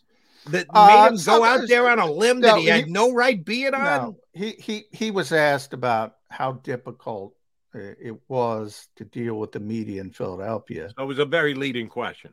Um, I wouldn't say leading. He was saying, you know, I think the question, the original question, was how comfortable you are with the media, and and and then it became how difficult was Philadelphia. And Philadelphia is difficult, by the way. It's way more difficult than uh, Phoenix. It's way more difficult than the average NFL city. It's way more, even New York, because New York is sort of split between the Jets and the Giants. And the Eagles say this all the time, and they're true. They have the largest media contingency in the NFL. Um, and it shouldn't be. It should be New York or Chicago, but it isn't. It's it's Philadelphia. And it is difficult, but man, for the most part, we're fair. So yeah, I take exception to that. But I I also know he was conflating it with talk radio and things like that. Yeah. And while I right. you, you already started down this road, John, I'm going to push it further. He's now an NFL head coach. You can't conflate I agree. like that. You I can't agree. make that mistake. He's I just agree. getting his feet wet in the pool, and he's already stepped in it. Uh, no, we you got to be better than that, John. You're going to be running a National Football League team. You can't do it. You can't do it. You you abs- I'm hundred percent with you. You can't do it, and he did it. And guess what? If he did it here, he'd really Oh be God, killed. he'd get crushed. Yeah. Yeah. Um, but and clearly, you know, he's probably better. Well, he's better off. He's a head coach in the NFL. But I mean, it, it's a difficult market. And was it fair? No. I was fair to him before this. I'll be fair to him after this. He- you know, he was here for two years. He had two top 10 defenses, one with uh, lesser talent, one with significant talent. Um, if you want to go back to the glory days of Jim Johnson, I think he had two top 10 defenses. So, I mean, is it fair the criticism he received? Probably not. Um, but you got to be better than that. You're a head coach in the NFL. Yes, he does. I I know you got to run. You're heading over to uh, take part in the Jalen Hurts press conference. Uh, see, see if he comes in with presents for all you guys. If uh, they got extras, grab He's going to Oprah's. You get a you get a car. You Un- a, underneath the seat. Make sure you check underneath your seat when you sit down today. Yeah. And if you got an extra T-shirt or whatever left over, make sure you bring one back for your buddy Jody Mack. All right. Yeah, I'll ask for the loan off the record. Off the record.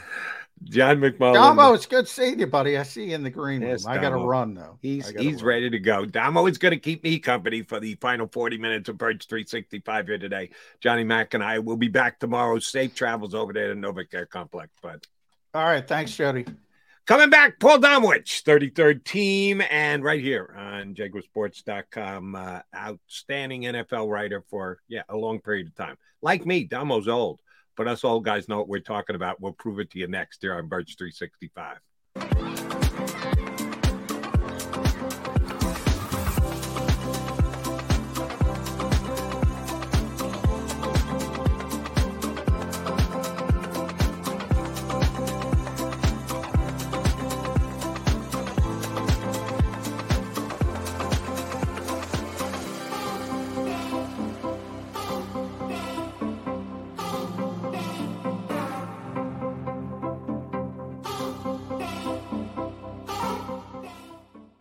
Imagine for a moment that you went to work today and when you came home, you were catastrophically injured. Your life and your family's life. That's what happened to union construction worker Mike Little. I was scared of what the end was going to be, but to be 100% honest with you, I knew I was going to be all right just by talking with Brian. In my heart, I just knew everything was going to be all right. Call the firm and find out why they say, We got this. Call 215 458 2222.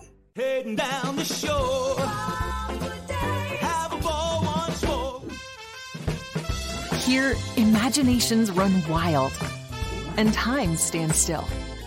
Because here, you can find the best of the Jersey Shore all on one five mile island. So leave the old you behind and get lost in the woods.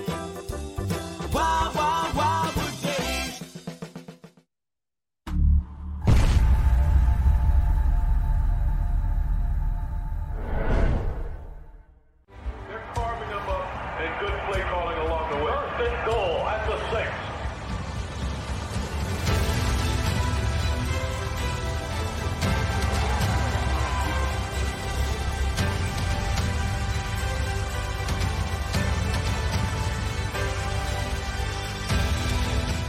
field of life, First Trust Bank is there for you Champions on three. One, two, three. because Philadelphia dreams deserve a Philadelphia bank. Go to get your game on. Go for the beers. Go for the cheers. Go for the hits and the hits. Go for the stakes and the stakes. Go to get your parlay on. Go to get your party on. Go for the scene. Go for the screens. Go for the gallery. Go for the win. Go to Ocean. Visit theoceanac.com to plan your visit.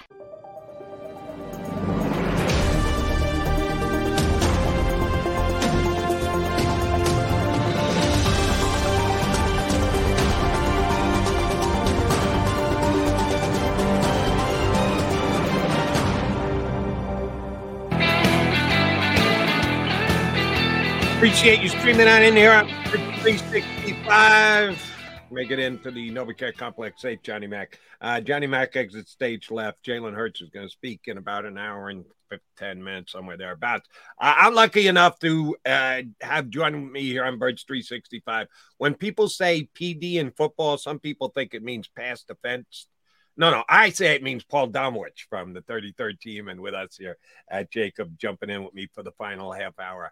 Uh, PD, I know you've been doing this a long time, as have I. Um, NFL draft is something that's fun. It can be all consuming, something that you can't wait for it to arrive. And now we're only three days away. All the years you've been doing it, what is the biggest surprise the Eagles ever gave you? You thought you had a grasp on it, you knew what they were going to do. Somebody gave you inside information, and then it just went out the window come draft night. Did you ever have a year like that? Oh yeah, plenty of them, especially with the Eagles.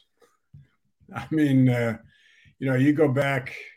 I'm dating myself here, uh, Jody, but 1985 when they took Kevin Allen. You remember Kevin Allen? Yes. Oh yeah. Uh, you know, they passed on Jerry Rice among others. uh, Kevin Allen, two years later, ends up in prison for rape. Uh, uh, that, that that draft didn't work out so well. Um, you know, I mean, for years. well, I- maybe, maybe you didn't understand my question. Maybe I poorly asked my question. I'm not asking you who was the worst friggin' pick the Eagles made during the time that Paul Domowitch was covering the Eagles. I'm going the guy that they kept under wraps that, that you thought you had a grasp on who they were looking at, brought in for a visit, the positional need they had, and it just came out of left field. Good, bad, or indifferent. The results played thereafter, but the one that they did the best job at just keeping under wraps, and you had no friggin' when the card came up when Roger Goodell, whatever, uh, whatever commissioner called out the name, you go, wait a minute, it's the Eagles we're talking about here. They actually picked this guy. Which is the biggest surprise you ever had? Well, again, I'm going to date myself. 1986, Keith Byars. Uh, oh, night very good. The night before, Buddy Ryan called him a medical reject. Uh, he was coming out. He missed most of that season at Ohio State with a uh, with a foot injury. Uh, so after after uh, Buddy trashed him on uh, in an interview the night before, mm-hmm. everybody mm-hmm. assumed at number ten that the they would take anybody in America but Keith Byars. And uh, who do they take at 10? Keith Byars.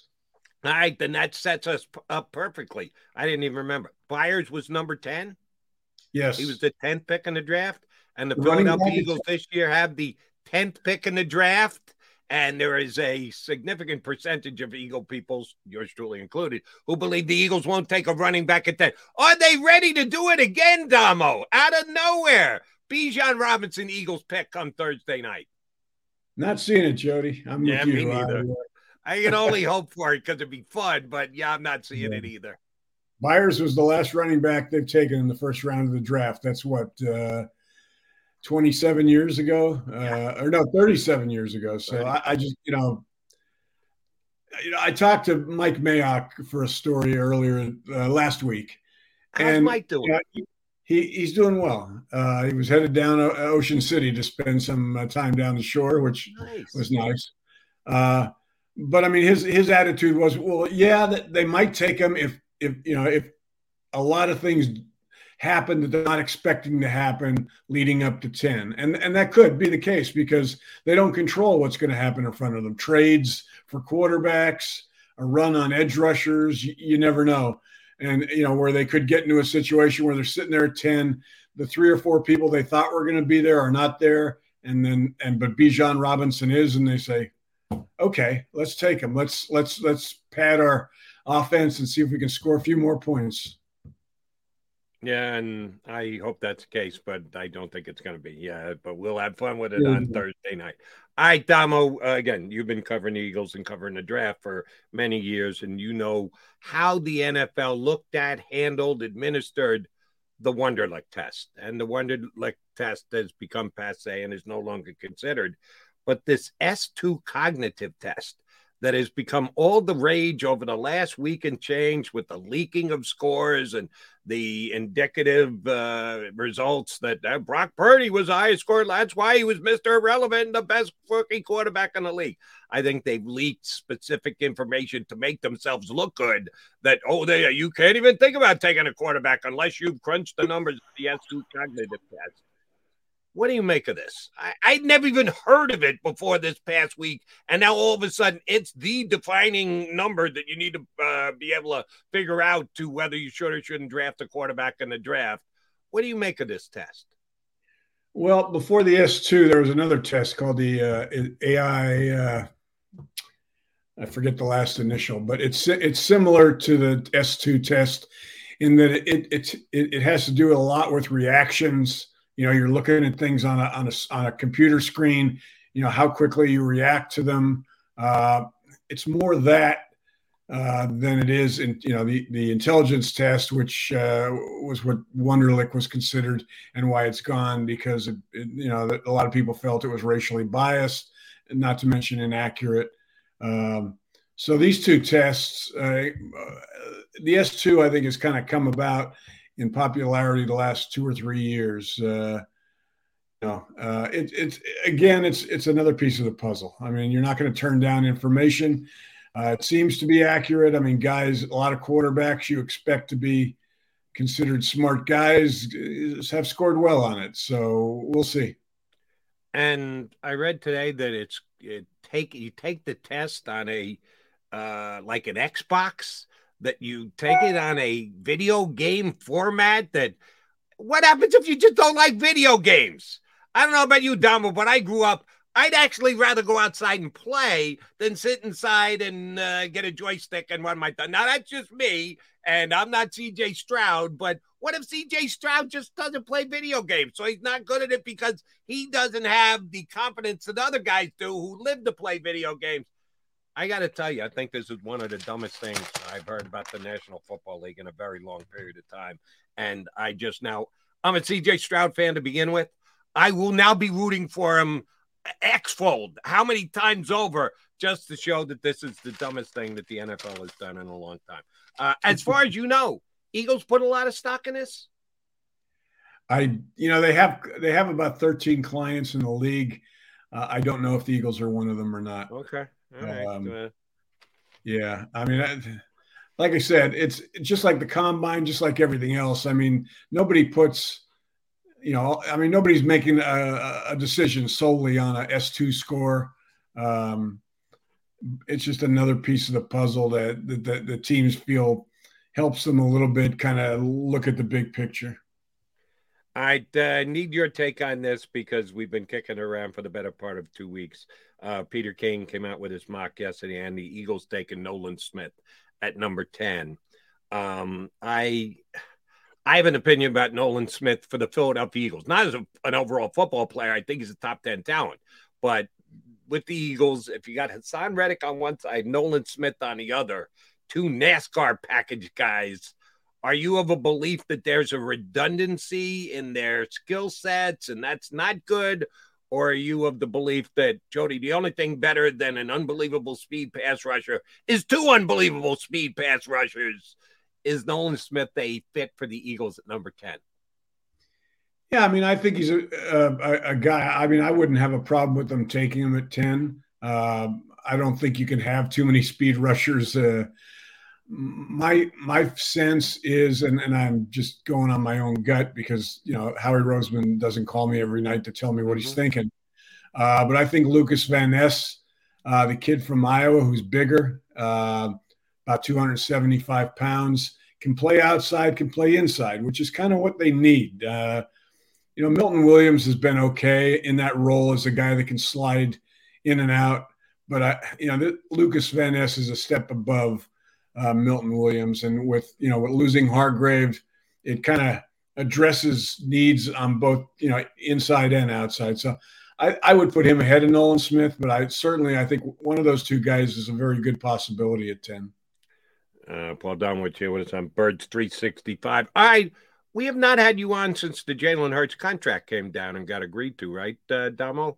Um, Yeah. We we kicked around the timing of it and how it came down and the handle it. And is it a player friendly contract or a team friendly contract?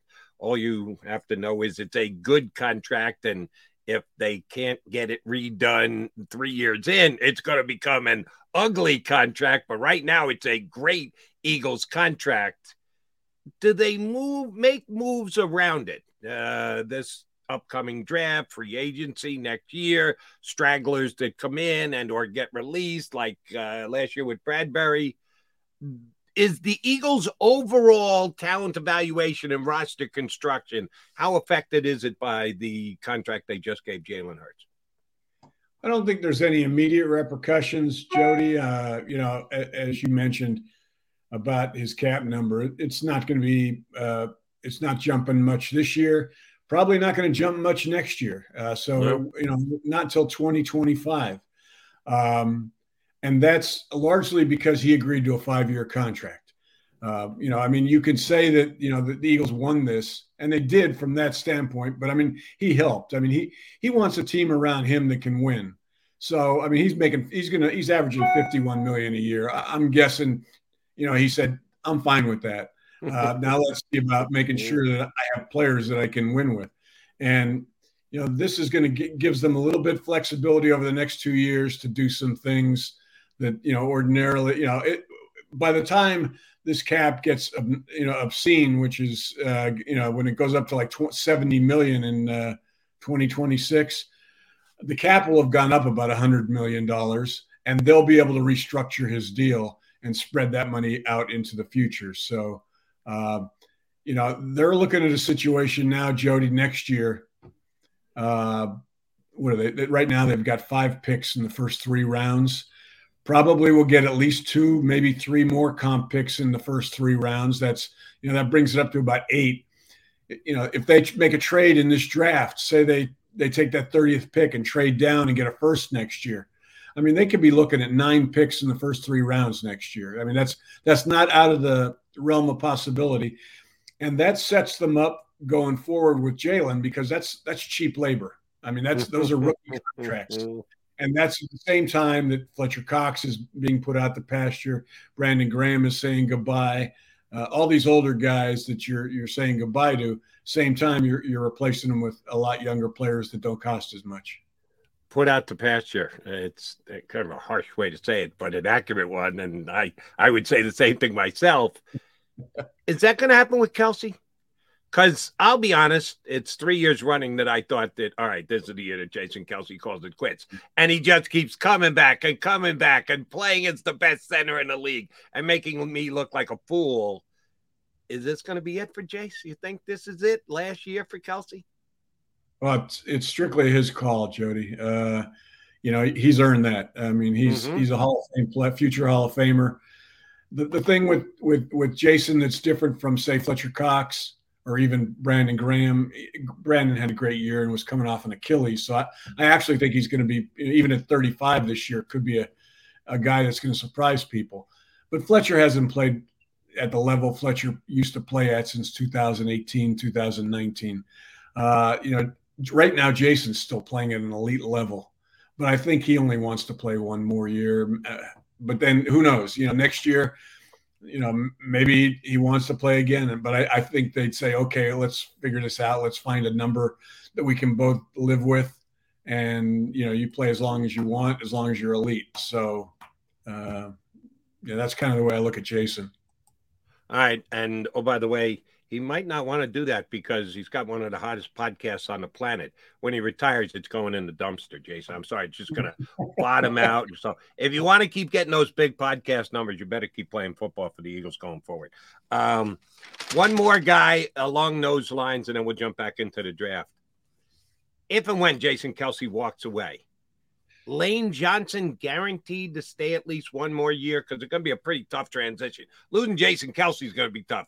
Losing Jason Kelce and Lane Johnson at the same time would be borderline devastating. And I don't care how big a genius Coach uh, Stoutland is, you, you just don't lose two Hall of Famers in the same year and go, yeah, we'll plug other guys in.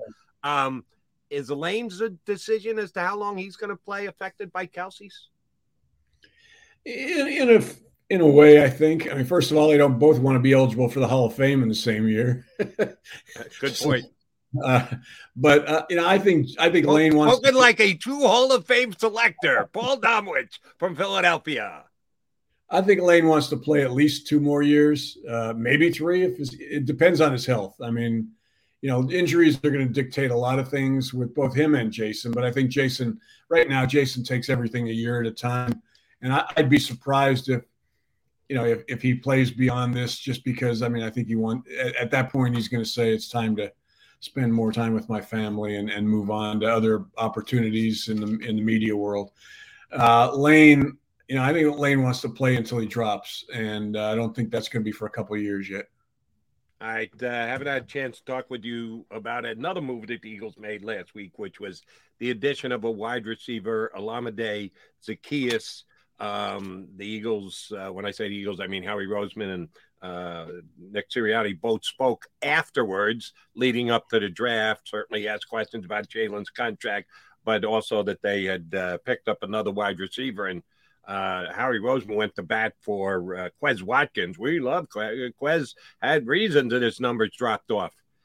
I got problems with Quez Watkins, and I thought they needed an upgrade at wide receiver three.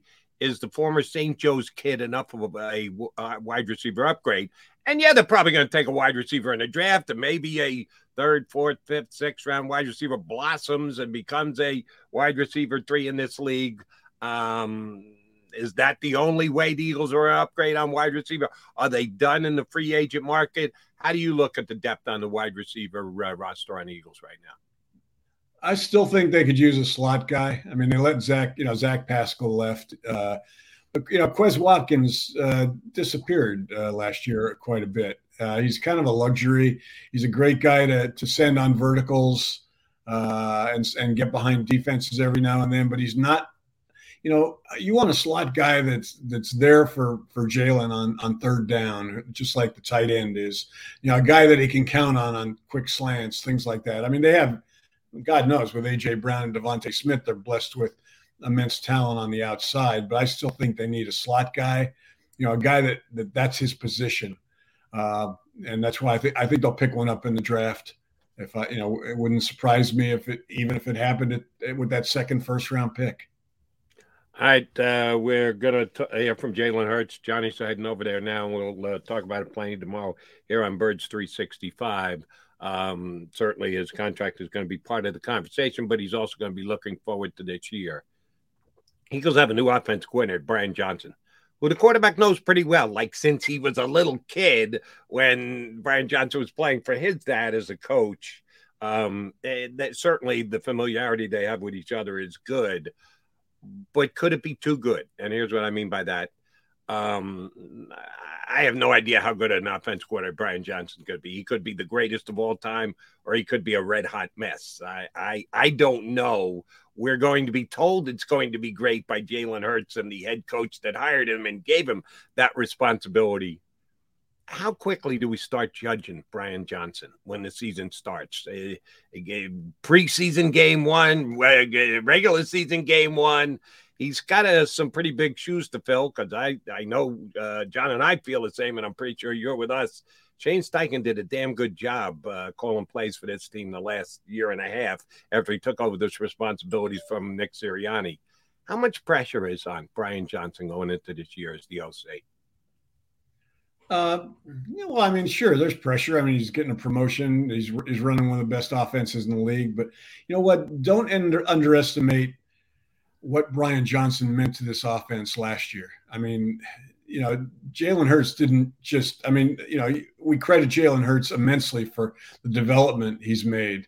But a lot of that is because of, you know, with help from Brian. Uh, you know, I liked his hire when they brought him in as the QB coach. I mean, he was a guy, he was one of the hot names in college football at the time.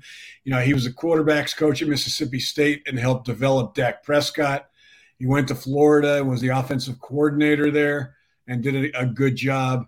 You know, he had an opportunity uh, for a couple of head coaching jobs in college. I think Boise State, a couple of jobs at that level, uh, mm-hmm. not quite Power Five. Uh, but you know, he he came to the NFL because he wanted. I mean, that's apparently you know where his ambitions are. Uh, I, I, just I think this kid's only gonna a kid. He's in his what forty, I guess he is now, maybe. Um, I think he might only be the offensive coordinator for one year, Jody, because I think you know, next year he's going to be on everybody's radar as a, a, a head wow. coaching uh, possibility, particularly if this offense is as good as I think it's going to be this year. Speaking of Eagle coaches under Nick Sirianni who become head coaches, I know he didn't name you by name, but was Jonathan Gannon referring to you when he went nuts this week and said the Philadelphia media was calling for my firing when we were 9 and 0, which they never were? Um, John and I defend Gannon all the time. We did from the day that he was hired and thought he did a heck of a job. And those who overly critiqued him, not the entire Philadelphia media, were off base. Is this portend very poorly for Gannon? Before he ever coaches a game in the league, he's already burning bridges from behind. I, I was kind of surprised and rather disappointed that he went down that yeah. road the other day. What the hell was Gannon thinking? Yeah, I like just I agree with you, Jody. I mean, I was disappointed in with him as well. I mean, I was like you, one of the people that, that thought he had done a good job. I mean, I job. thought he deserved a lot of criticism. He got a lot of criticism that he didn't deserve. Uh, I don't know why he felt the need. I think he got carried away at the podium there. Uh, was painting a picture that sounded good. You know, I mean, this is a tough town. I mean, nobody, nobody, nobody argues that. Uh, you know, the talk shows were killing him. Uh, but the media was, you know, nobody, nobody, press conferences in this town are very respectful. I mean, we don't do the stuff he was suggesting, uh, mm-hmm. uh, you know, saying he should be fired at a press conference to his face. Uh, we wait until later and say it to his back. no, you know, you know what I mean. I mean, that, that's just not that didn't happen. Uh, I don't know why he said it. Uh, I think he just got carried away in the moment, talking to a new, you know people to 2,500 miles away, and it sounded good and and kind of helped paint the picture he was trying to paint, but it wasn't an accurate one. All right, uh, from the uh, very similar department of uh, wait, what uh, is this really going to happen? Uh, Sean Desai has stepped into Jonathan Gannon's shoes. Again, tough task. Same as replacing uh, the Eagles play caller Shane Steichen for Johnson. Desai's going to have to do a good job in some people's eyes. Otherwise, he's going to be called on the carpet because Gannon put up the numbers he put up.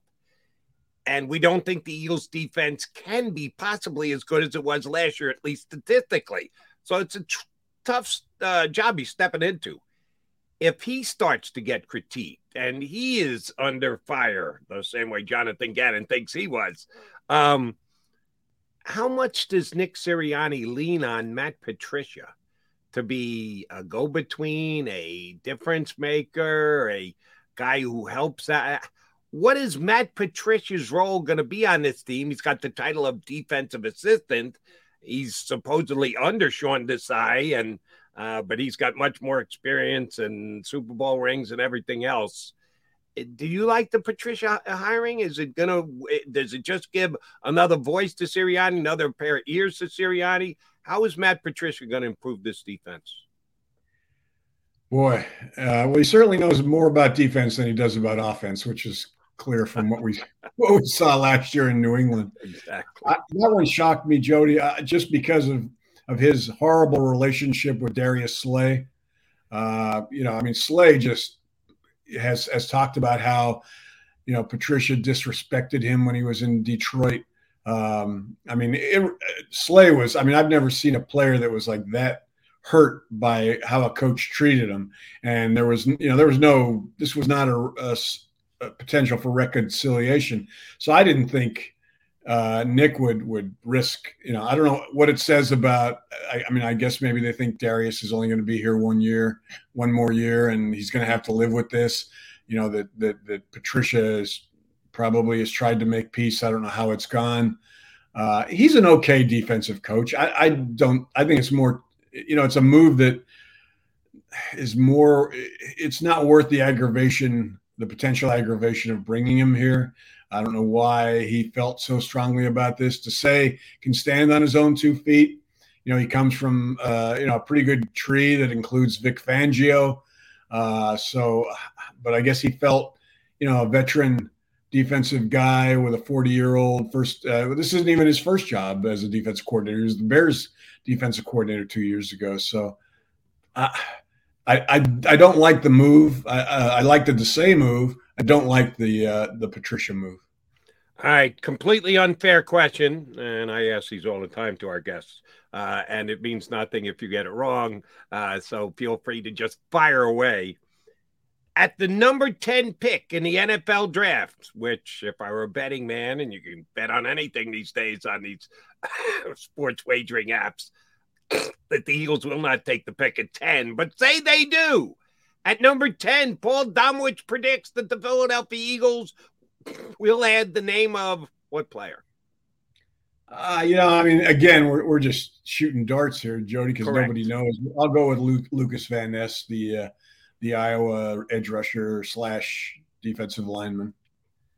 That's not a bad uh, name to take. Uh, some people yeah. have him uh, falling down a little bit, but uh, I think the Eagles like the player. John has said that he thinks Eagles like the player, so I think that's a pretty good choice.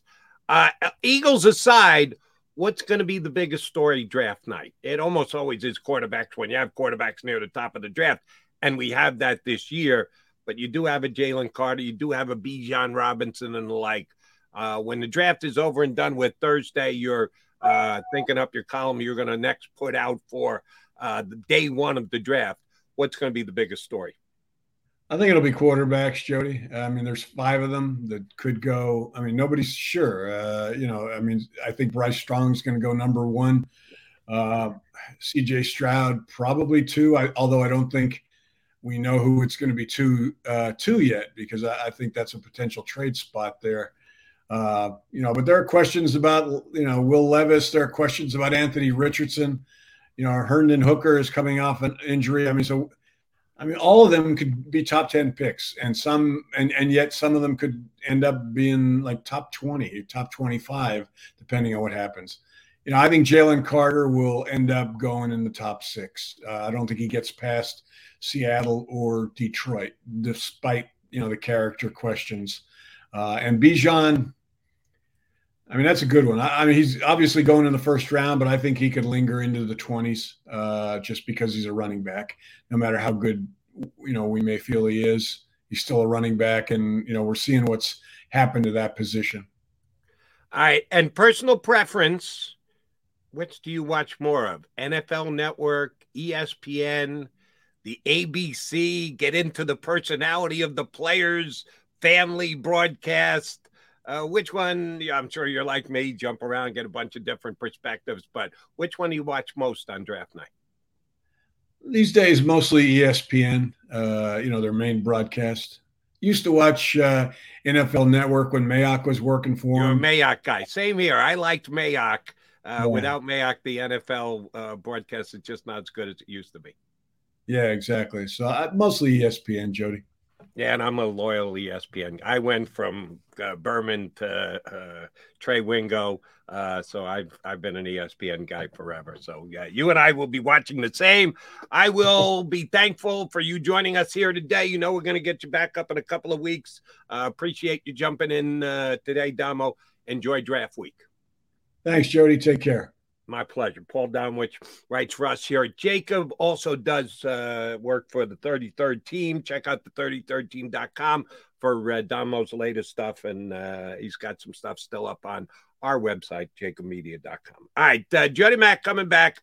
You're just streaming in. What? You, you weren't here earlier? What are you doing jumping in at the end of the show? You like hearing me say we got to put a bow on the show? We will. Since I don't have Johnny Mack, Jody Mack got to do it for you next here on Birds 365.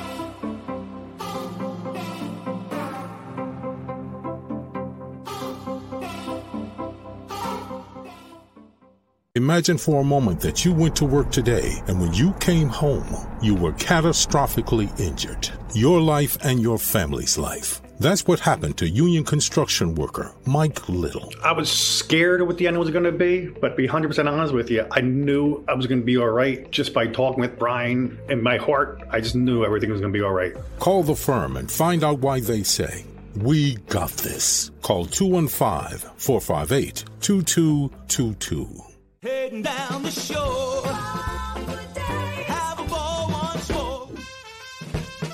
Here, imaginations run wild and time stands still. Because here, you can find the best of the Jersey Shore all on one five mile island. So leave the old you behind and get lost in the woods. Wow, wow,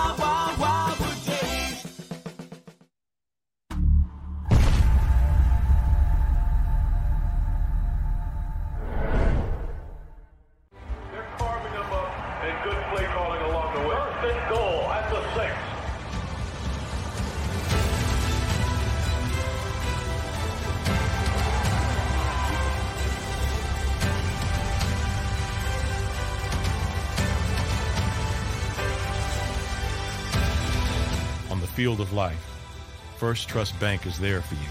Champions on three. One, two, three. Because Philadelphia dreams deserve a Philadelphia bank. Go to get your game on. Go for the beers. Go for the cheers. Go for the hit and the hits. Go for the stakes and the stakes. Go to get your parlay on. Go to get your party on. Go for the scene Go for the screens. Go for the gallery. Go for the win. Go to Ocean. Visit theoceanac.com to plan your visit.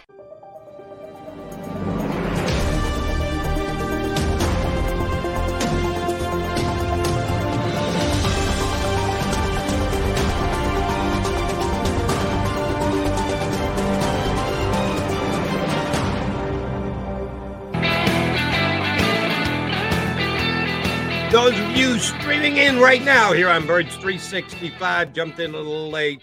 Well, I'm going to make my producer Xander uh, Krause's day by telling you like, share, and subscribe here to uh, Birds 365 and the entire JAKIB Media YouTube channel. Uh, also, you know how this works, right? We're live, but then after the show is over and done with, it's posted, and you go back and check out anything you want that we did earlier in the show.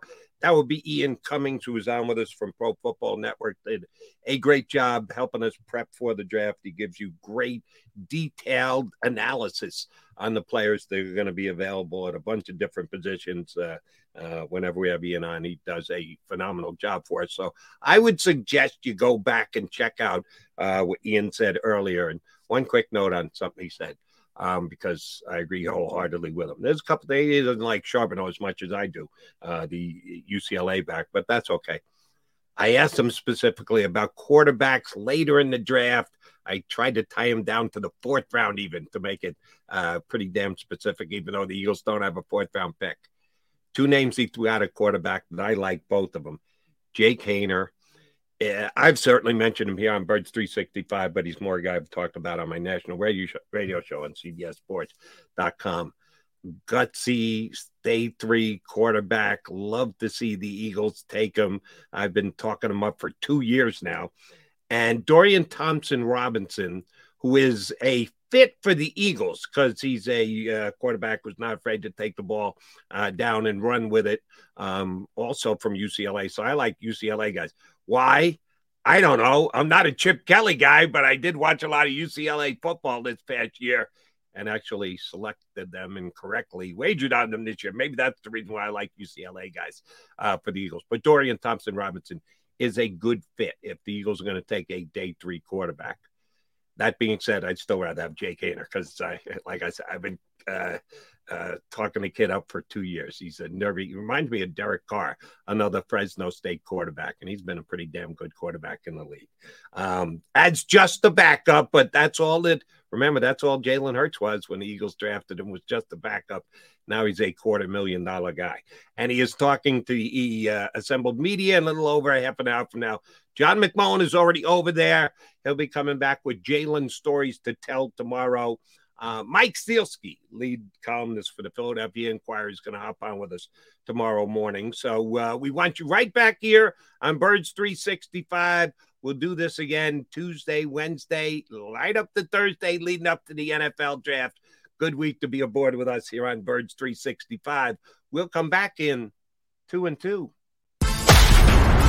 You've been listening to Birds 365, the destination for the passionate Eagles football fan who bleeds green. If it's Eagles football, we're talking about it. Debate inside the locker room and guests that are some of the greatest football minds from around the region. We hope you enjoyed the show. We know we had a blast. Make sure to like, comment, and subscribe, and we'll be back soon. But in the meantime, hook up with us on social media at JAKIB Sports. See you next time on Birds 365.